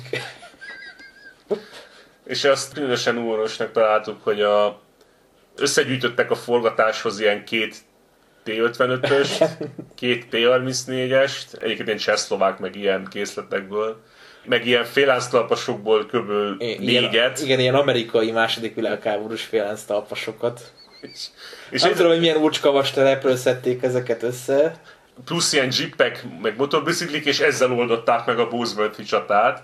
Azt nem mondom, hogy rosszul, mert ugye ki kellett gazdálkodni ebből egy csatát, és hát a látványos Igen. ilyen meg ilyen elemekkel kellett ugye operálni. Meg olyan nyilván a, a ló elem, azt ki kellett pótolni egy jeeppel. Ugye itt mondjuk el ezt az országomot egy lóér, ugye ez a talán a leghíresebb mondata az egész színdarabnak. Ugye? És hát nem véletlen, hogy Shakespeare ezt adta a harmadik Richard szájába, ami mondjuk, hogy történelmileg egy szintén hiteles pillanat a ritka pillanatok közül, hiszen ott a lovagi közelharcban, amikor körbevették, akkor a lovat hát kilőtték, kilőtték alóla, és gyalogosan harcolt tovább egészen addig, hogy meg nem ölték, tehát hogy akár még mondhatta is volna hmm. egy ilyen helyzetben, hogy nyilván egy lovag lóháton effektív, nem pedig gyalogosan. Hát gyalog nem lehet lehagyni a lovast, sajnos ez tény. Szomorú helyzet. Igen. Ja, igen, még amit eszembe jutott, hogy a, ami másik ilyen, hát már majdnem ilyen komikumba hajló elem, ugye, hogy a Tewksbury, talán itt kell kiejteni, a Tewks vagy Tewksbury csatával kezdődik a cselekmény, ahol ugye ez volt az a bizonyos 1471-es fontos csata, ahol Meghalt Edward, és megfogták Henriket, akit utána kivégezték. Igen, és hát a, egy olyan környezetbe helyezi a film, hogy egy ilyen, hát egy félig föld alatti, hát egy ilyen bunker, bunker rendszer, és egyszer csak ilyen harckocsik megjelennek a semmiből, is így áttörik a falat, ami mondjuk. És aztán egy ilyen kommandós egység élén Richard betör, ilyen indokolatlan gázmaszkot viselve, mert hogy gáz nem lőttek be, tehát hogy csak így rajta van, nem tudom, esztétikai szempontból izgalmasabb, katonai funkció nem nagyon van, és így legéppuskáznak mindenkit. Igen, és így megölik a trónörököst, igen. Meg a királyt is, királyt ugye, is. Ott, ott helyben nem szaroznak. Igen, hát ja, kicsit hozzáköltöttek, igen. És harmadik Riát karaktere itt egy ilyen még látványosabb púpot visel. Itt a, ez az a biztos, hogy egyébként az a színész játsza Ian McKellen, aki Gandalfot is játszotta a gyűrűk urában minden lehet a legismerősebb a nézők számára. Egyébként nagyon jól alakítja a szerepet. És, az, az és... látszott, hogy kicsit szerintem poénra vette a karaktert. Mert hát szerintem nem lehetett nehéz poénra venni ezt így. Az egész settingbe, igen. Mert nekem nagyon úgy tűnik, hogy rohadt jól szórakozik az egész forgatás alatt. Igen. Ja, és hogy, ahogy mondtam az elején, hogy itt is az ő szemszögéből látunk mindent. Természetesen ez is Shakespeare alapú csak áthelyezték, hogy legyen benne valami csavar, egy mm. ilyen alternatív jövő, vagy nem tudom milyen hát Alternatív múlt. Igen. Ilyen anakronisztikus alternatív múlt, ahol a rózsák háborúja a 30-as években zajlik for some reason. Hát mint amikor különböző japán rendezők kitalálják, hogy actually mi lenne, hogyha a Tokugawa shogunátus még a 22. században is létezne, szóval ilyesmi. Jó, de itt mondjuk olyan, mintha nem tudom, Oda Nobunaga 1970-ben élne. Tehát, hogy... Körülbelül. Ez még attól is egy fokkal tovább megy, mint hogy egy ilyen alternatív jelent képzelünk el, mert ez egy alternatív múlt, ami egy ilyen nagyon anakronisztikus is. Igen. Csak egy másik ilyen, tényleg ilyen komikus elem. Azt hiszem György karaktere az, aki, most lehet, hogy rosszul emlék, vagy György, vagy az egyik lovag, vagy gróf, akit ugye úgy ölnek meg, hogy így az ágy alatt bujkáló uh, Rivers. Rivers, Rivers, Rivers az, aki éppen valami nővel lenyeleg, és egyszer csak az ágya alatt megbúj orgyilkos, így keresztül döf rajta egy kést. hogy ez másnak miért nem eszébe, hogy így az ágy alatt megbúvó orgyilkos egy karddal. Ami vicces benne az a Buckingham karaktere. Mm. Hát, hogy egy ilyen igazi geci. Nem tudok rá jobb szót, ahogy ábrázolják. Ez a minden pozitív vonás nélküli ember. Igen, igen ez a tényleg a, a feje is ilyen abszolút szarrágóra sikerült, és ugye az egész szöveg, amit elmond, neki a színész nagyon jól szórakozhatott az alapján, hogy játszotta a karaktert. Tehát, igen. Hogy én úgy gondolom, hogy ez azok közé a filmek közé tartozik, ahol a teljes kaszt nem tudta komolyan venni ezt az egészet, és az egész egy ilyen közös viccparádéba fordult át, ahol mindenki csak röhögött. Hát igen, meg a végén, amikor a, tehát a, a király egy ilyen, nem is tudom, egy, egy gyalogos rajt vezet, ilyen terepszínű ruhába, tehát szóval... E, igen, ugye úgy van, hogy Buckingham egy félánztalpasnak a gépfegyverével lövöldöz, miközben egy jeeppel menekül előre harmadik Richard. És aztán indokolatlanul felmászik egy ilyen bontás alatt álló ipari létesítményre, ahol a mélybe zuhan. Igen. Ugye alatta így már így kigyulladt valami, és így nagy lángokkal ég, és hát az 1995-ben megszokott komputergrafika a remekét láthatjuk, és zuhan bele a lángokba. És ami még vicces, hogy egy ilyen őrült vigyorral veti le magát, mm. és látjuk a Feriknek az arcát, ami szintén én eltorzult vigyorban nézi, hogy az ellenfele meghalt. Tehát, hogy egy előre vetít, hogy ő se lesz jobb. Amiből, hát? hát legalább a film ebből a szempontból igazságos Riárddal szemben, hogy hetedik Erik se volt épp az a buksi simogató uralkodó. Vagy a korszakban egyébként, aki az volt az jellemző úgy járt, mint a hatodik Henrik, tehát hogy egy, átléptek rajta, meg szarba sem nézték. Igen. És mivel a, nyilván itt alapvetően egy színdarabról van szó, vannak úgy, úgy mondjam hűebb megfilmesítései, és hát úgy kíváncsi hogy ilyet is megnéztünk, ami a Magyar Televízió 1973-as alkotása, azt hogy Fehér György rendezésében és Hauman Péter játsza harmadik Richardot, és alapvetően korabeli neves színészek játszák a többi szerepet is.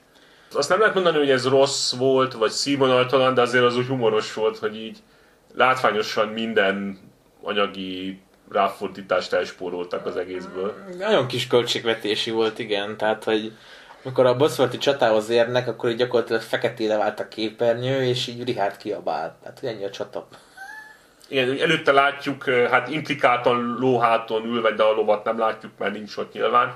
Meg ugye egy, hát van nála egy kard, a páncélja, meg egy ilyen, hát azért alapvetően elég kis ráfordításra elkészített fém korona.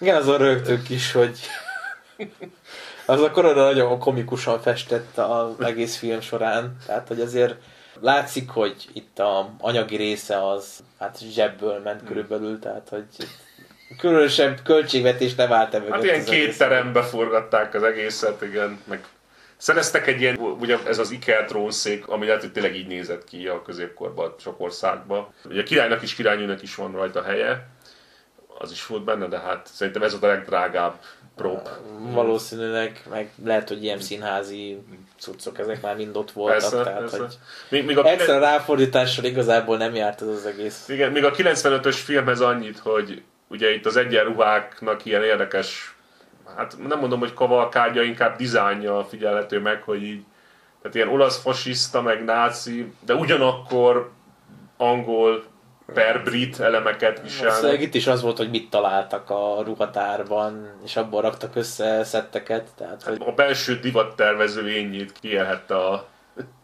kellékes főnök.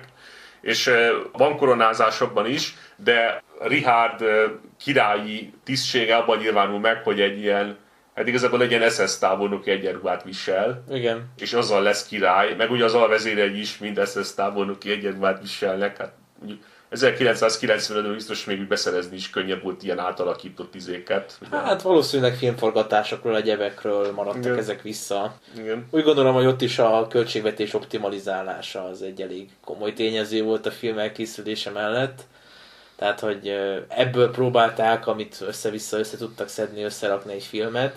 Mm. Ez a magyarnál ez még jobban kiütközik, mert ott tényleg látszott, hogy abszolút nulla ráfordítással készítették el az egész filmet. Hozzá kell tenni, hogy a magyar se rossz, tehát én úgy Nem, gondolom, nem. hogy a színészi játék az kifejezetten jóra sikerült. Szerintem a Haumannak a harmadik rihárdja az tényleg minden létező gonoszságot kiél azzal az arcmimikával, amivel képes, meg hang játékkal, amivel képes átadni a dolgokat, tehát hogy A színészeken én végig azt láttam, hogy azért oda tették magukat, tehát senki nem úgy ment nem oda, hogy lazsálás, igen. megkeressem a, nem tudom, a két feleste valót, szóval, tehát, igen. Trabantárát összeszedem most ezzel a filmmel. Igen, nem, ilyen nem látszott. Szóval. És persze, ha utána néznénk, mert ennyire egyébként én, én nem szántam rá az időt, hogy teljesen őszinte legyek, de biztos találnánk még pár, minimum pár ilyen tévéfilmet, meg egyebet, ami egy az egyben ugye leköveti a, azt a színdarabot. Persze. Tehát ilyen, ilyenek ugye készülnek szép számmal. Mi külföldön mi ezt a kettőt találtuk, ami ismert, vagy hát aránylag jobban ismert.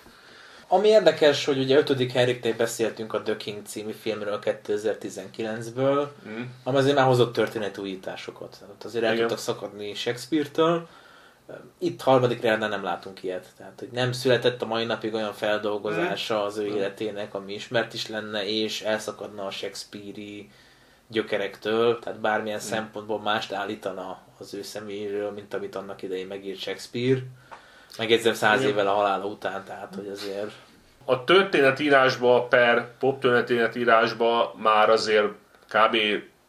több mint száz éve vannak a Shakespeare-i értelmezéssel szembeszegülő, vagy azt száfolni kívánó, próbáló munkák. Tehát ilyenből több megjelent már, és, és belemetnénk abból, hogy létezik külön hát civil társaság talán, igen, a harmadik Riad társaság. ami kifejezetten azzal foglalkozik, hogy a, úgymond a, az elfogulatlan és reális képet megismertesse a közönsége a harmadik riádról, és így lehántsa róla azt a rengeteg vádat, meg Mondjuk hozzá kell tenni, hogy amilyen szerepet elfoglal a harmadik Riad az angol történelemben, szerintem David Irvingnek nagyobb esélye van itt rehabilitálni, mint bárkinek harmadik Riadot.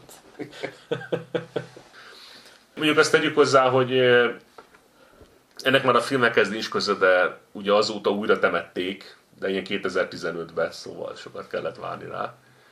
És jó, régészettel nem foglalkoztunk nagyon még az adásban, meg én nem is tervezek ilyesmit magam részéről, de az tény, hogy az egy nagyon bravúros és hosszadalmas folyamat volt, mire megtalálták az ő csontvázát, egyébként egy városi tanácsi épület parkolója alatt, és eh, az ásatás vezetőinek nagyon nagy szerencséje volt, mert egyébként hamar megtalálták, és pont egy olyan helyen találták meg, ahol kikövetkeztették, hogy érdemes ásni. Az egyébként elég korlátozott költségvetésükből.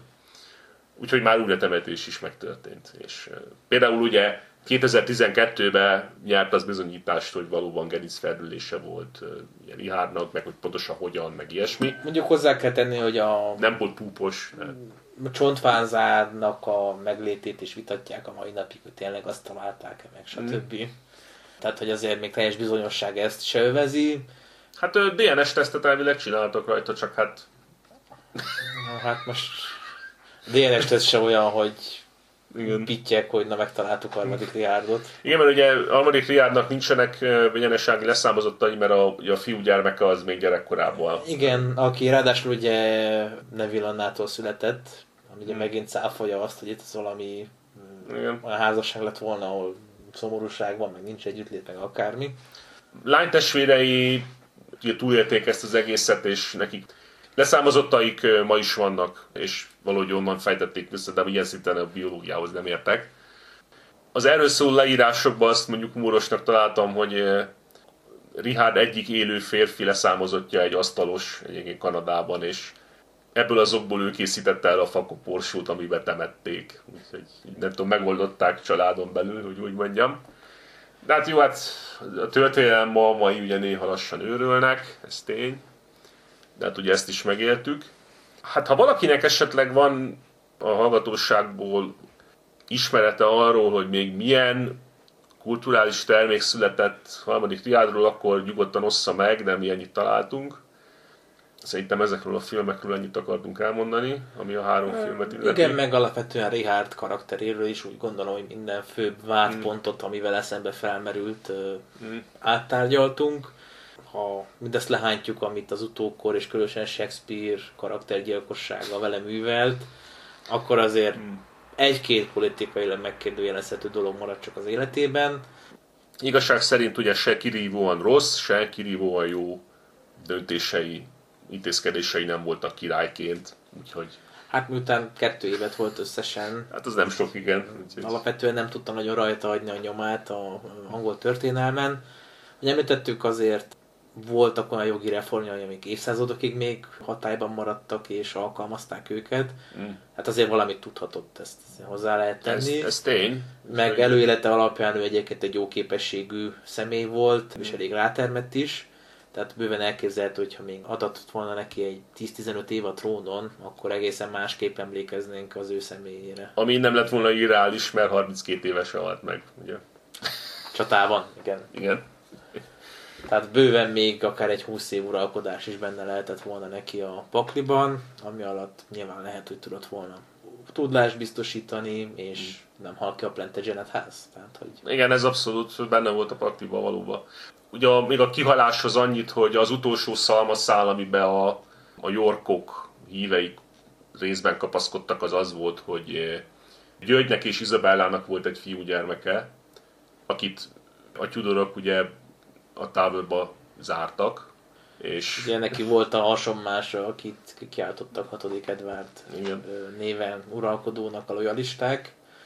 És aztán ugye őt is kivégeztette 7. Henrik. Hát, hogy több embernek ne jusson eszébe ilyen imposztort játszani. Egyrészt azért, másrészt ugye, amikor a fiának feleségül kérte Kasztíliai Katalint, akkor a kasztíliaiak, meg az aragóniaiak úgy jelezték felé, hogy talán biztosítani kéne az öröklést, hogy ne legyenek itt problémák. És hát ugye Henrik akkor elegetett ennek a kérésnek, Katalinról tudni kell, hogy nem a legidősebb fiúnak lett végül a férje, aki azt hiszem Alfred volt, mm. mert hogy ő elhalálozott, hanem a Henrik nevű fiának lett a felesége, aki 8. Henrik néven aztán lecsapatta a fejét. és Katalin... Nem jöttek mi... be teljes mértékben az, a háznak a számításai. És Katalin minden későbbi bal szerencsét annak tudatott be, hogy meggyilkoltatták az ő érdekében ezt a fiatal fiút, és akkor így áll rajta bosszút az átok. a Istennek az átok. Mm. El kell egyezni, hogy az átok ez egyébként elég gyakran megjelenik a Shakespeare-i legendáriumban. Gyakorlatilag a harmadik Richard az ilyen átkok szövevénye, mint a színdarabot értem, tehát hogy mindenki elátkoz mindenkit, meg önmagát, meg tényleg már átkok vannak jobbra, meg balra, meg előre is, és ezeknek a szövevénye alkotja a történetet. Nyilván a korabeli hiedelemvilághoz ez elég szorosan kötődött az, hogy mindenféle kozmikus energiák, meg Isten, meg sátán, meg akár mi befolyásolja az ő mindennapjaikat. Hát lehet, hogy évszázadok óta keresztények voltak az angolok, de hát a régi hagyományok azért tovább éltek, és hát azoknak Hát azoknak ez a babonasság is... szerintem egész Európában jelen Igen. volt. Ez nyilván részben azért létezett, hogy kitöltse azt az űrt, ami a valóságérzékelés, meg a valóság megismerése között átongott. Nagyon sok esemény történt, amire nem volt magyarázat, és hát akkor mi mással lehet megmagyarázni, mint hogy gonosz átok, meg Igen. Sötét szellemek, meg nem tudom. Igen. Szóval összességében a, erről a három filmről mennyit szerettünk volna elmondani, és szándékunkban áll később, hogy pontosan melyik adásban azt még nem tudjuk, de minél hamarabb, legalábbis ez a terv. Általában véve a Rúzsák háborújáról, per háborúiról külön adást felvenni. Egy olyan kultúrtermék kapcsán, amit már kinéztük magunknak, de ennél többet még erről most nem mondanánk. A lényeg, hogy ezt a rózsák háborúja történetet még folytatjuk. Egy adás még biztosan van ebben, hogy aztán találunk-e még olyan témát, ami érdemes lehet, akár ebben az időszakban, akár ennek a környékén, azt nem tudjuk. Hát talán egyszer később majd a Peterik Hendrik megélne egy adást, azt hiszem. Hát, és akkor onnan már nyilván a nyolcadikról is beszélni kell. Bár ugye azt nem tudom, őszintén szóval ehhez is műveletlen vagyok, hogy hetedik Hendrikről hány ilyen film meg izé készült. Ez hát, ahogy mondtam, ő ez... igazából nem egy olyan nem, nem. széles körben Igen. számon tartott személy. Valószínűleg tűnik, hogy olyan filmekben, sorozatokban tűnhet fel, ami vagy ez a rózsák háborújához kötődik. Mm. Gondolok itt például a van egy sorozat, amiről tudjuk, hogy ebben az időszakban játszódik, vagy ami mondjuk 8. Henrik fiatal korával foglalkozik, vagy valami hasonló, tehát hogy Igen. ahol ő megjelenhet. Én kétlem, hogy neki külön szenteltek volna olyan filmet, vagy sorozatot, mm. amiben ő a főszereplő, vagy ő furcsa lenne. fontos szereplő. Igen, furcsa lenne. Úgyhogy Köszönjük a figyelmet, és a legközelebbi viszonthallásra. Viszonthallásra.